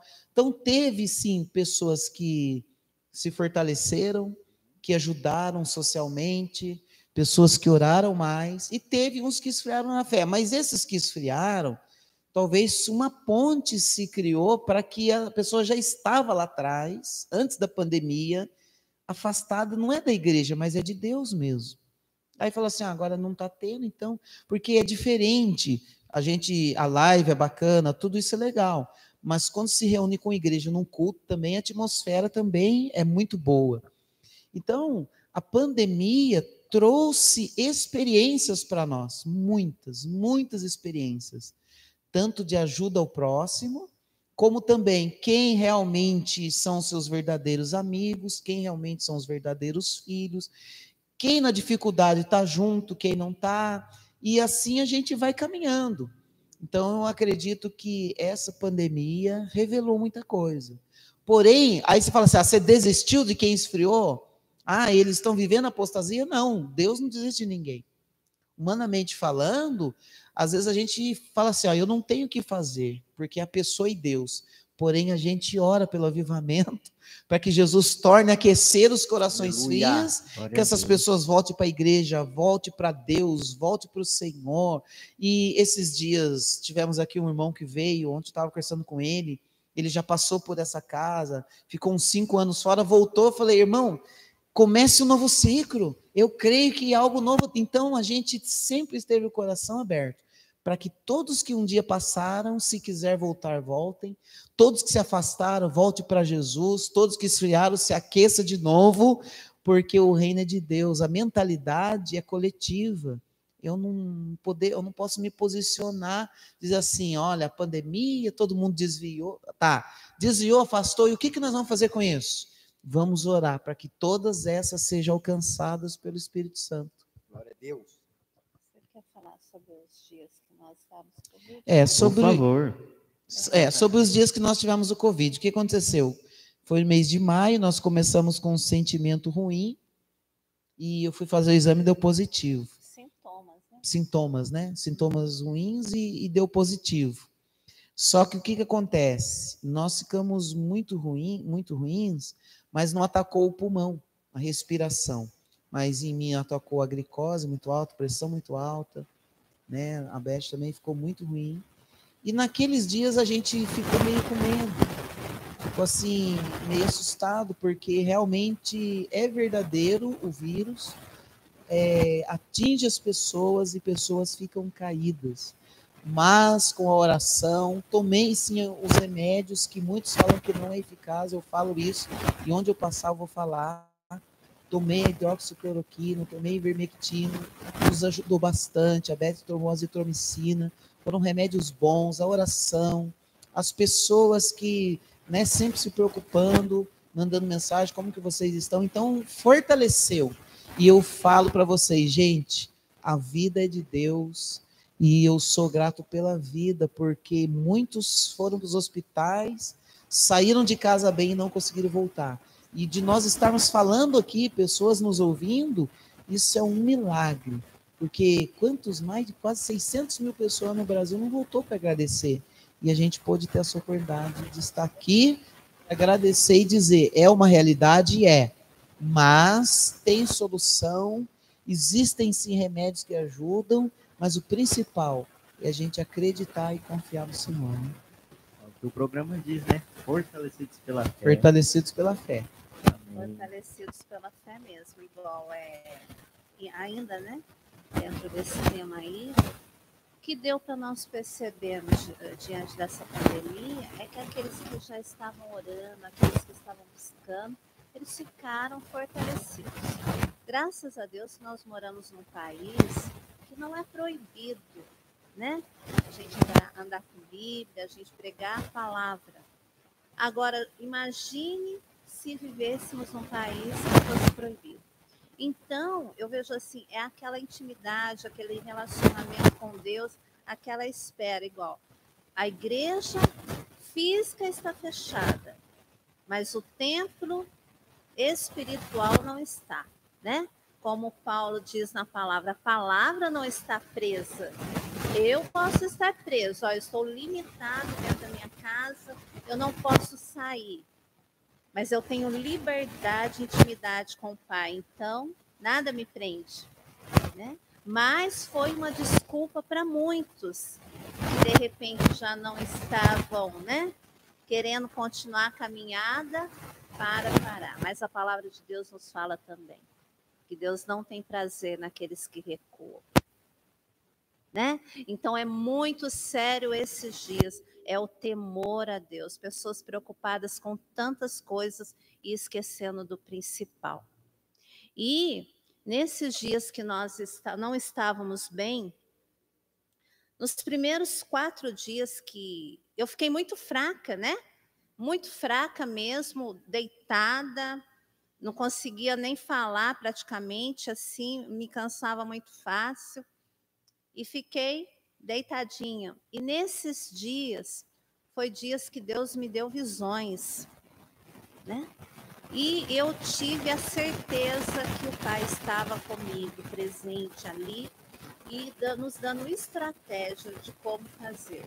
Numa das visões que nós tivemos, que eu tive, é, eu até falei para o apóstolo, é, nós estávamos, parecia um porto de areia, estava eu com a minha família, né? Eu, ele, a Nicole e o Davi, nós estávamos neste porto de areia e já estava escurecendo. E tinha um rapaz que estava trabalhando nesse porto de areia com uma aparência angelical. E já estava se aproximando da hora de nós irmos e começou a escurecer. Só que quando nós olhamos, tinha várias pessoas, como se fossem marionetes, tamanho de adolescentes, de roupas escuras e eu falei para o assim, acho que é uma emboscada. Então vamos esperar mais um pouco, porque o rapaz está sozinho, aí a gente sai tudo junto, né? Nessa que eu falei isso, o rapaz começou a adorar. E a hora que ele começou a adorar, eu também comecei a adorar. Aí o pai me disse assim: a oração e a, a intercessão e a adoração é uma das armas de guerra. Forte. Foi aonde nós entendemos que o que nós estamos passando também, porque o Covid, além de ser algo físico, é algo espiritual. Nós temos certeza disso. É, parece que aquele vírus ele anda no organismo da gente, você vai sentindo ele percorrer. É algo terrível. Foi isso, e aí começou a, a clarear tudo a partir do momento que nós é, começamos a adorar, começaram a surgir árvores, plantas que eu nunca vi na, na vida, diferente, lindas, muito bonita, algo assim, parece que o céu desceu até nós. Em uma outra visão também nesses dias, que logo no comecinho que eu não estava conseguindo ficar de pé, é, eu tive uma visão que eu estava no hospital. Eu estava no hospital e eu via as pessoas entubadas e eu via o espírito de vida daquela pessoa. Eu até falei para o apóstolo, é o espírito de vida, porque a pessoa está ali debilitada, sem forças. Então, o espírito de vida da pessoa intercedendo pela vida dela até o último. E quando não há mais vida, não há mais jeito, o espírito de vida sai e aquela pessoa vai murchando como se fosse árvore. Né? Aí Deus me levou lá em Eclesiastes, onde Salomão fala, né? Tudo é vaidade. E o papai me falou assim: aproveite, aproveite, né? Valorize as pequenas coisas, valorize os pequenos momentos, coisas que muitas vezes nós deixamos se perder durante o tempo. Né? Valorizar as coisas, porque hoje a gente está aqui, o amanhã a gente não sabe. Né? Amém. Deus continue abençoando a vida de vocês. Em nome de Amém. Jesus, eu tenho Amém. certeza que, que Deus ele fez esse milagre porque o propósito é maior, tem mais coisas para acontecer. Espero caminhar muito tempo com vocês juntos, em nome de Jesus. Amém. Que Eu Deus continue abençoando Amém. toda a liderança do Ministério Profético Manancial. Amém. Nós temos mais uma pergunta abençoada aí, os dois são afiados aí. E nós estamos crescendo muito, tenho certeza que todos que estão ouvindo, todos que vão ouvir, estão crescendo muito. É algo que, que, que é tremendo para as nossas vidas, porque eu acabei de completar 39 anos, né? Glória a Deus. E, e, Manda parabéns pro Jefferson aí, gente. então, eu tô há 13 anos nessa caminhada com Cristo, uma caminhada maravilhosa, 13 anos que eu nasci de novo. E como os apóstolos falaram, às vezes a gente faz uma rotina, né, romana, uma rotina, um protocolo. Vem na igreja, senta, escuta a ministração e vai embora. Mas qual é o nosso propósito? Né? Então nós congregamos, né, Cauê, no Ministério Abençoado Apostólico, que ele, que, que ele é, direciona os nossos dons, é, ativa os nossos dons. É muito importante para quê? Para as nossas ações serem assertivas. Isso. Então, quando o apóstolo chegou e falou, olha, eu vi você como líder de jovens, e né, nós montamos um, um grupo de jovens no meio de uma pandemia mas eu não estou nem aí. O apóstolo falou que viu eu, Deus vai fluir, entendeu? Então, quando o ministério apostólico ele, ele ativa os seus dons, cara, você faz ações assertivas. Então, a importância disso. Então, eu gostaria que vocês falassem sobre essa ativação dos dons, né, ministeriais ou espirituais, a, a importância dessa ativação dos dons na vida do, do homem e da mulher, porque senão eu conheço pessoas que estão na liderança, mas ficam Cara, o seu dom tem que ser ativado. Tem que ser ativado. O propósito sobre a sua vida, tem, você tem que estar bem claro, sabe? As suas ações vai ser assertiva. A gente não está em um período mais de errar, né? Verdade. Deixa eu comentar sobre isso daí. Então, é, baseado na, no livro de Efésios, né, na carta de Paulo, Efésios capítulo 4, fala assim que Deus deu uns para apóstolos, né, profetas, pastores, evangelistas e mestres. Então, é, esses ministérios fala assim que era para aperfeiçoamento dos santos. Sim. Ou seja, cada ministério, até você que está nos ouvindo aí, cada um tem um chamado, um ministério. Um é pastor, o outro é louvor, o outro é diácono. Só que esse ministério, os ministérios, durante talvez algum tempo também, é um, um erro da igreja evangélica, é o seguinte: que o ministério é algo pessoal. Não, o ministério está bem, bem esclarecido nesse texto. Deus dá um chamado, um ministério para alguns, para o fortalecimento de outros. Para que outras pessoas. Então, o ministério não é para eu me promover, não é para eu falar, ah, não, agora eu estou fazendo o que eu quero, isso não é uma satisfação pessoal. O ministério é para aperfeiçoamento dos santos. Então, cada ministério tem que contribuir para que as outras pessoas sejam edificadas. Não adianta, por exemplo, ah, eu vou pregar no lugar. Terminei de pregar, saí com o peito estufado, falar, tá vendo como eu preguei bem? Não. Eu quero saber se alguém foi curado, alguém foi tocado, alguém se converteu naquele dia, porque é para aperfeiçoamento deles. Então não existe um ministério que fala assim, eu estou cumprindo o meu ministério, mas não estou tocando ninguém. O que, quem, quem que nós estamos tocando com a nossa palavra? Quem está sendo transformado com a nossa palavra? Então os ministérios são dados e tem que estarem ativos. Quando uma pessoa fala assim, agora vai pegar essa, eu vou falar, posso falar? Essa aqui é forte. Hein? Eita, Glória. Pode, fica à vontade. Rapaz, eu tô até com medo de falar. Não, não. Então fala. Pode falar, Qualquer coisa na censura. Pode falar, vou falar. Agora eu vou falar. Não corta. Olha, quando alguém que tem um chamado de Deus, quando alguém que tem um ministério dado por Deus e recebe um dom espiritual que vem do alto, fala assim que o dom perfeito vem do alto. Quando alguém tem um chamado, um ministério, um dom, e ele fala assim, eu não quero fazer, sabe o que ele está dizendo? Alguém vai ficar desnutrido alguém não vai ser fortalecido. Ele está dizendo assim: não sou eu que estou parando, mas alguém que vai deixar de me ouvir vai ficar lá caído, alguém não vai se levantar, alguém não vai ser curado porque eu parei. Entendeu? Pegou a visão?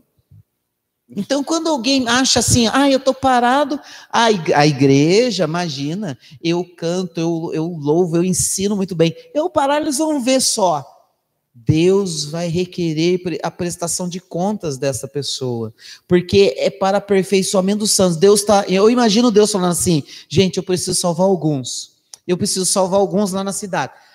Lá, olha lá, Espírito Santo, tem um evangelista lá, pá, enche ele, derrama o poder, porque ele vai alcançar. Aí o evangelista fala assim, gente, eu não estou com vontade hoje. Aquela nação toda que ia ser salva ficou parada porque um dom deixou de ser praticado. Então, o nosso papel é ativação. Gente, faça o que você tem que fazer, qual é o seu chamado, qual é o seu ministério, frua, não queira cargo de ninguém, não queira posição de ninguém. Se o seu evangelista seja um evangelista, cumpra o teu ministério. Aí eu falo assim, gente, eu não consigo entender.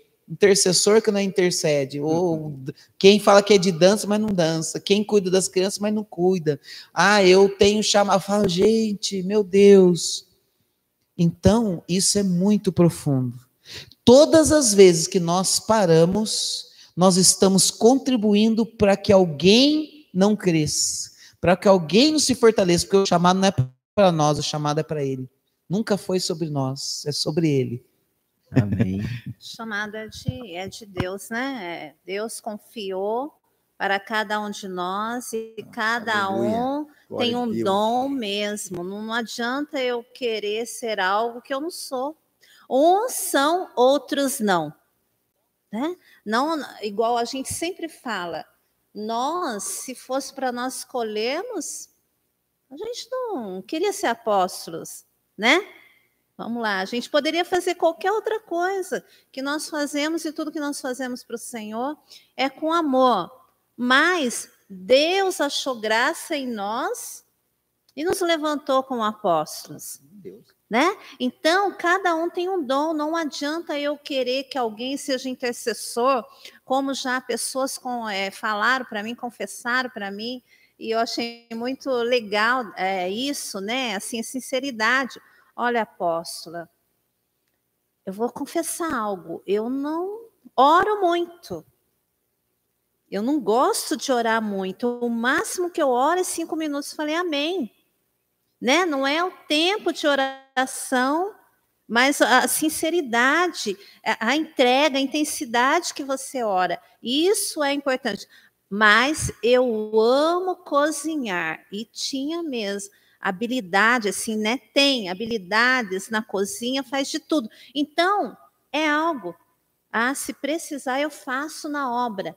Então, é uma obra. A pessoa não está deixando de fazer a obra, mas tem que ser ativado. A pessoa que é intercessora, quer cantar. Igual às vezes as pessoas chegam. Primeira coisa que uma pessoa chega na igreja, o que, que ela quer, Cauê?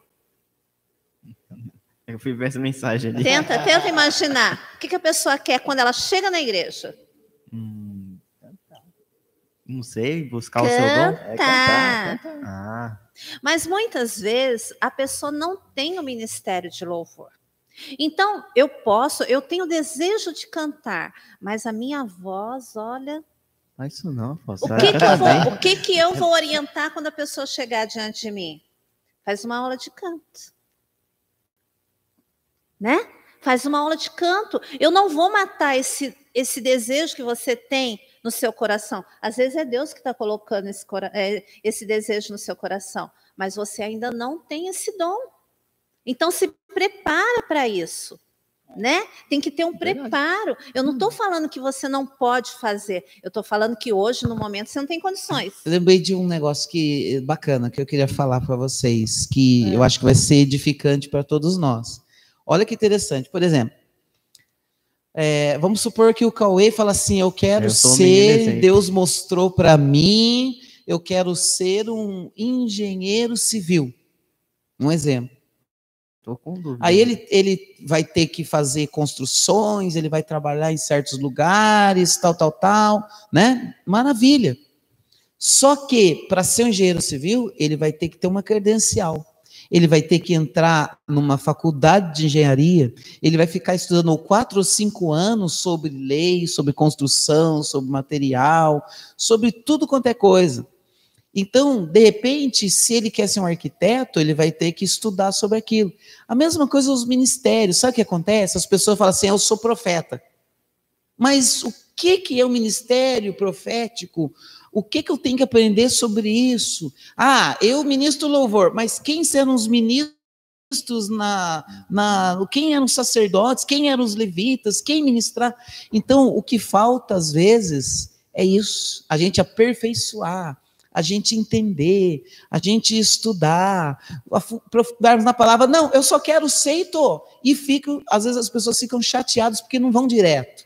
Mas chega, você trabalha, né, Jeff, na, numa empresa, chega lá e fala assim, ó, a partir de hoje eu vou trabalhar em tal máquina aqui. Se você não fazer o curso, você trabalha? Não. Trabalha, chega lá e vai fazendo? Você não vai vai nem ligar a máquina. nem ligar a máquina.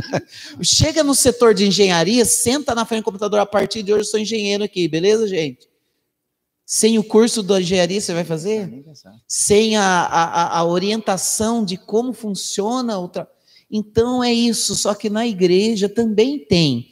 Tem os dons, mas tem também preparações, precisa ver Treinamento. né? é, né, a gente também, a gente in- in- investir nisso daqui para frente, porque hoje está difícil ter as coisas presenciais, mas vai mudar.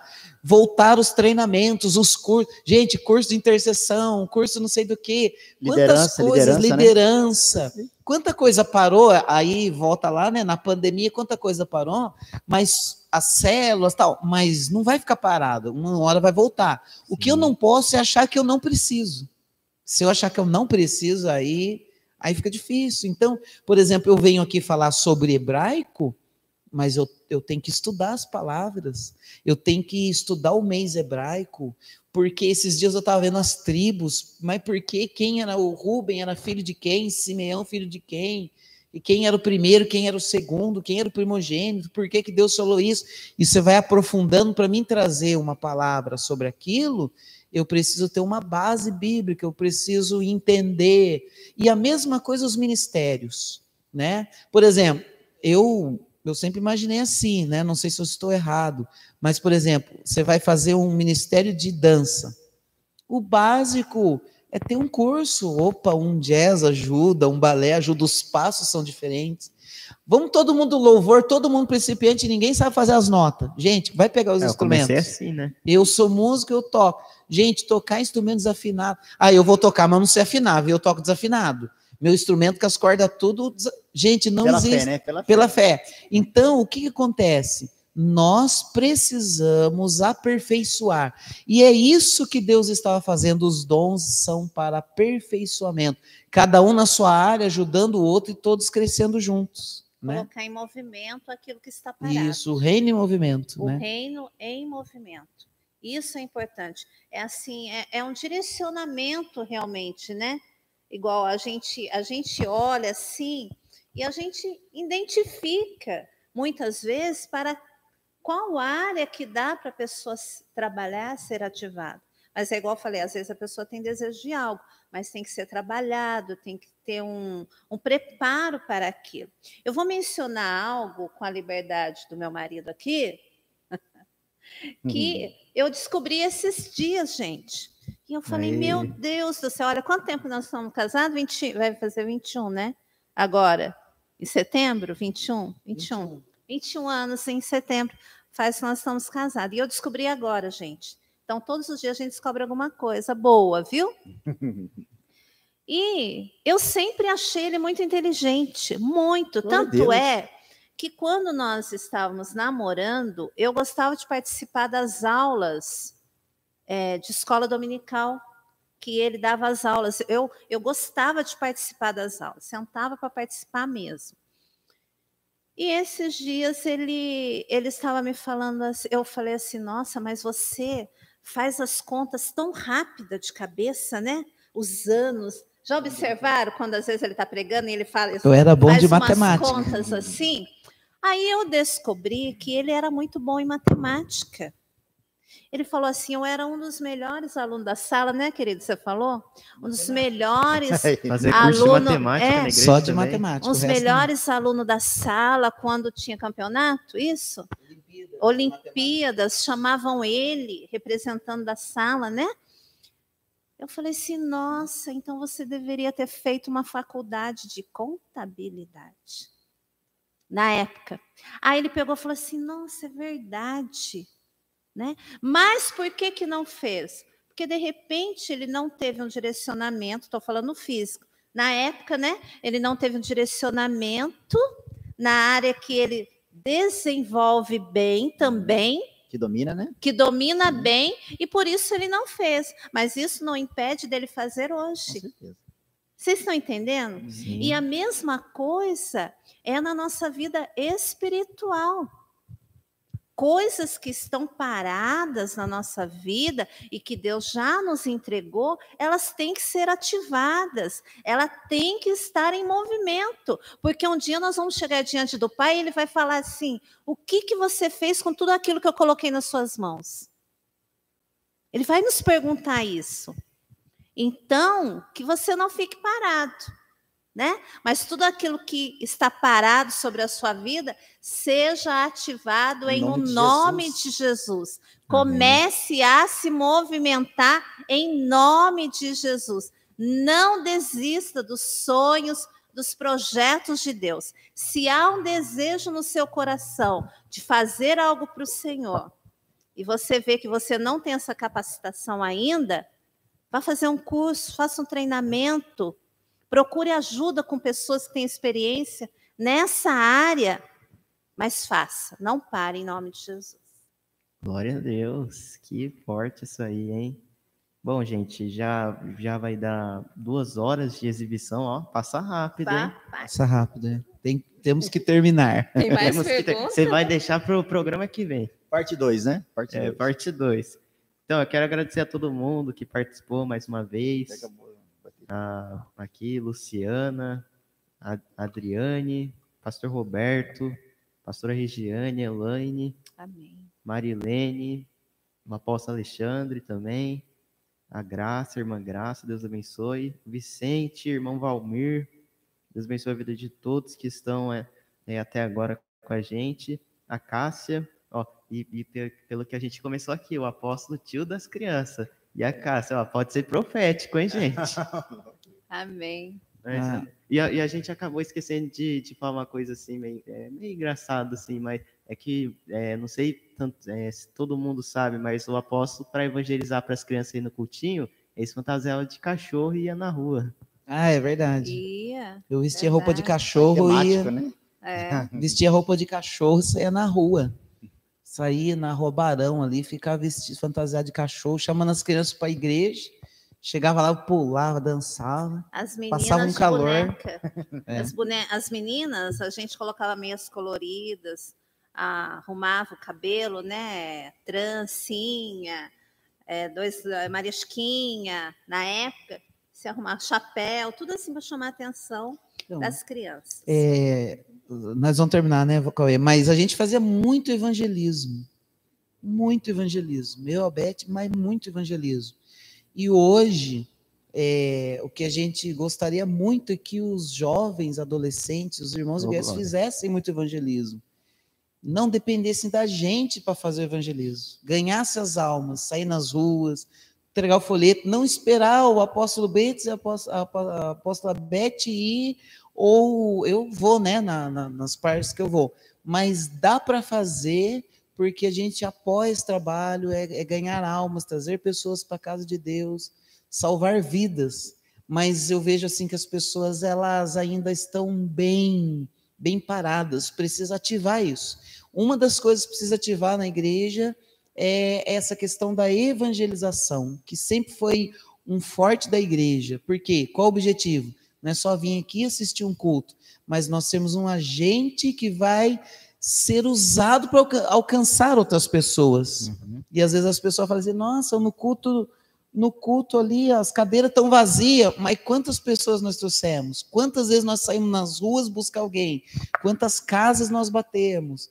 Quantos cultos das crianças que nós fomos lá e te- pegamos as crianças, chamamos as famílias para dentro da igreja. Então, isso aí tem que ativar mesmo, né? Isso aí, então fique atento aí para as nossas dicas, nossas orientações. Mas amém. Obrigado a todos. Eu quero dar os avisos agora aí. É, você que está na Rádio Manancial, está ouvindo a gente aí, você pode ouvir nossa programação semanal. Estamos aí toda segunda às 8 horas, um programa muito edificante com o Apóstolo Bretas, o programa Conectados. Ele faz uma enquete com perguntas, ele convida pregadores de fora, muitos pastores já já pregaram nesse programa, está sendo abençoado esse programa. Amém. E é, faz o convite aí, apóstolo. Conectados. Conectado. Gente, segunda-feira nós temos aí o programa Conectados, segunda noite às 8 horas, né? A gente lança sempre uma enquete, uma pergunta, onde nós queremos saber né, a opinião do ouvinte. Como que você faz participar? Tem gente que fala assim, ah, mas colocou lá dois áudios, três só, não colocou o meu, mas se não mandar, não tem como.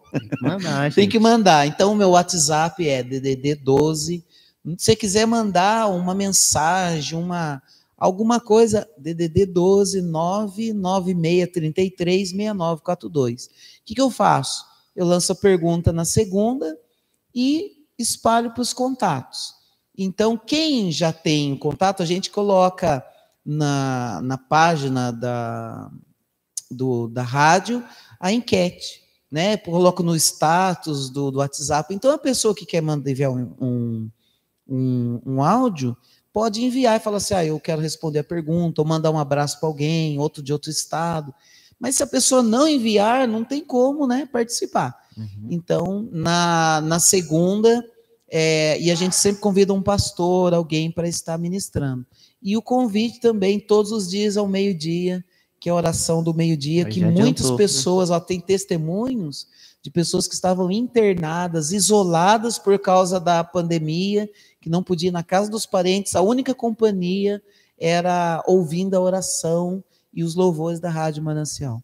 Isso aí. E toda terça também temos aí o programa Casais Debaixo da Graça, com o pastor Samuel, a pastora Regiane, e queremos vocês dois aqui no segundo episódio, hein?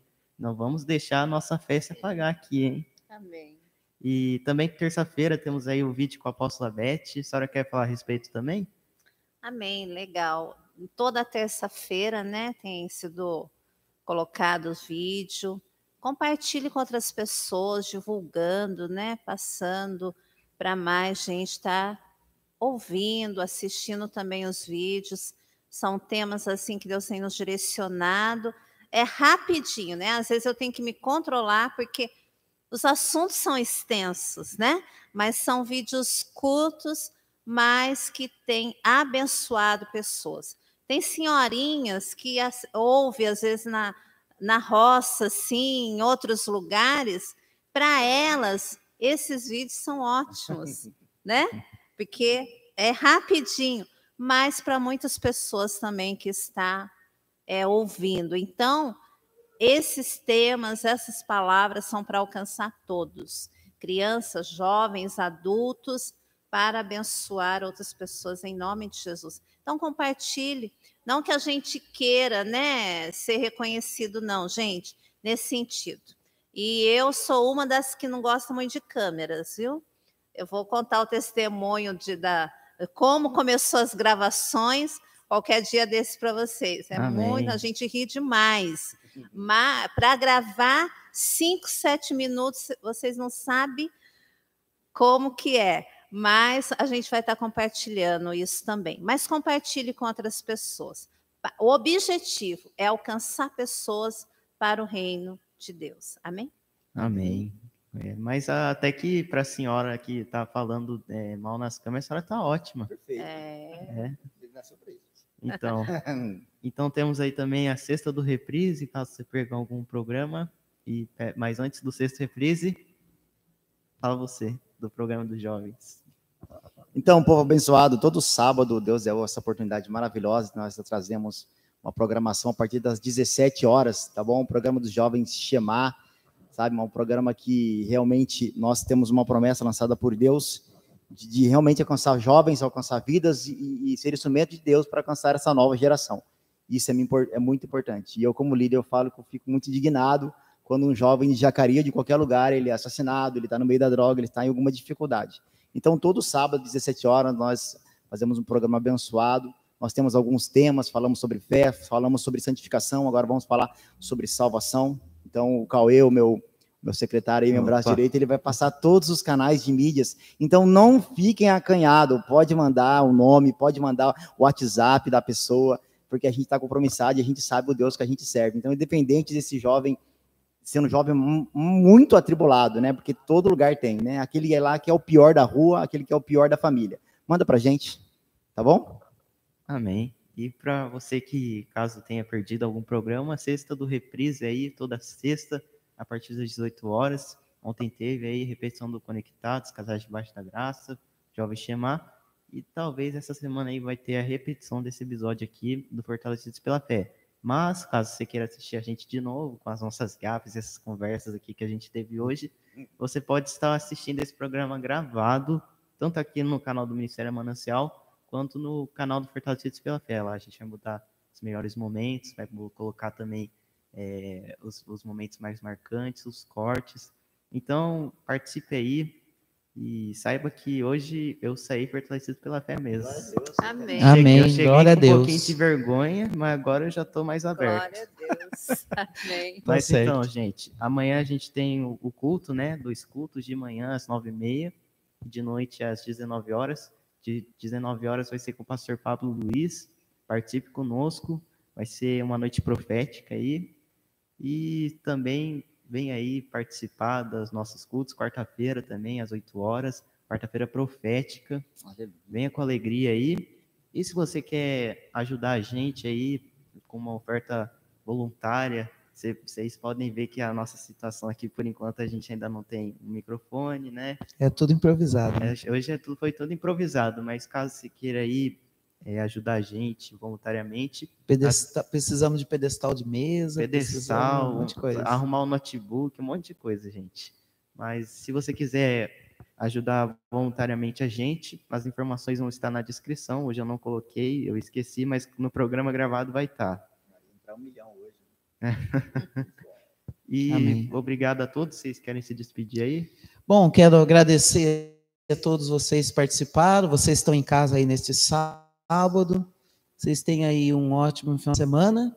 Disse o Cauê, amanhã duas reuniões aqui, nove e meia da manhã e às sete da noite. E às sete, o nosso querido amigo, né, o pastor Paulo, vai estar conosco. Queremos ir aqui também, né? Amém. Então, vem duas vezes. Teve irmão que falou assim: eu vou vir de manhã ou vim à noite. Amém. E vamos buscar mesmo, gente. Vamos estar é, participando e que seja um novo tempo, um novo ciclo para todos vocês.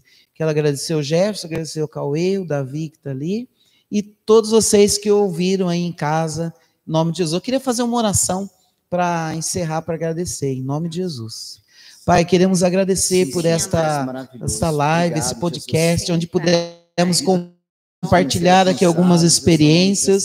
Quero agradecer, Pai, por cada um que participou, cada família, cada lar, cada casa, todos aqueles que compartilharam e todos aqueles que vão ouvir depois. Pai, nós rendemos a Ti toda a honra, toda a glória. O Senhor continua nos ensinando, porque nós precisamos de Ti.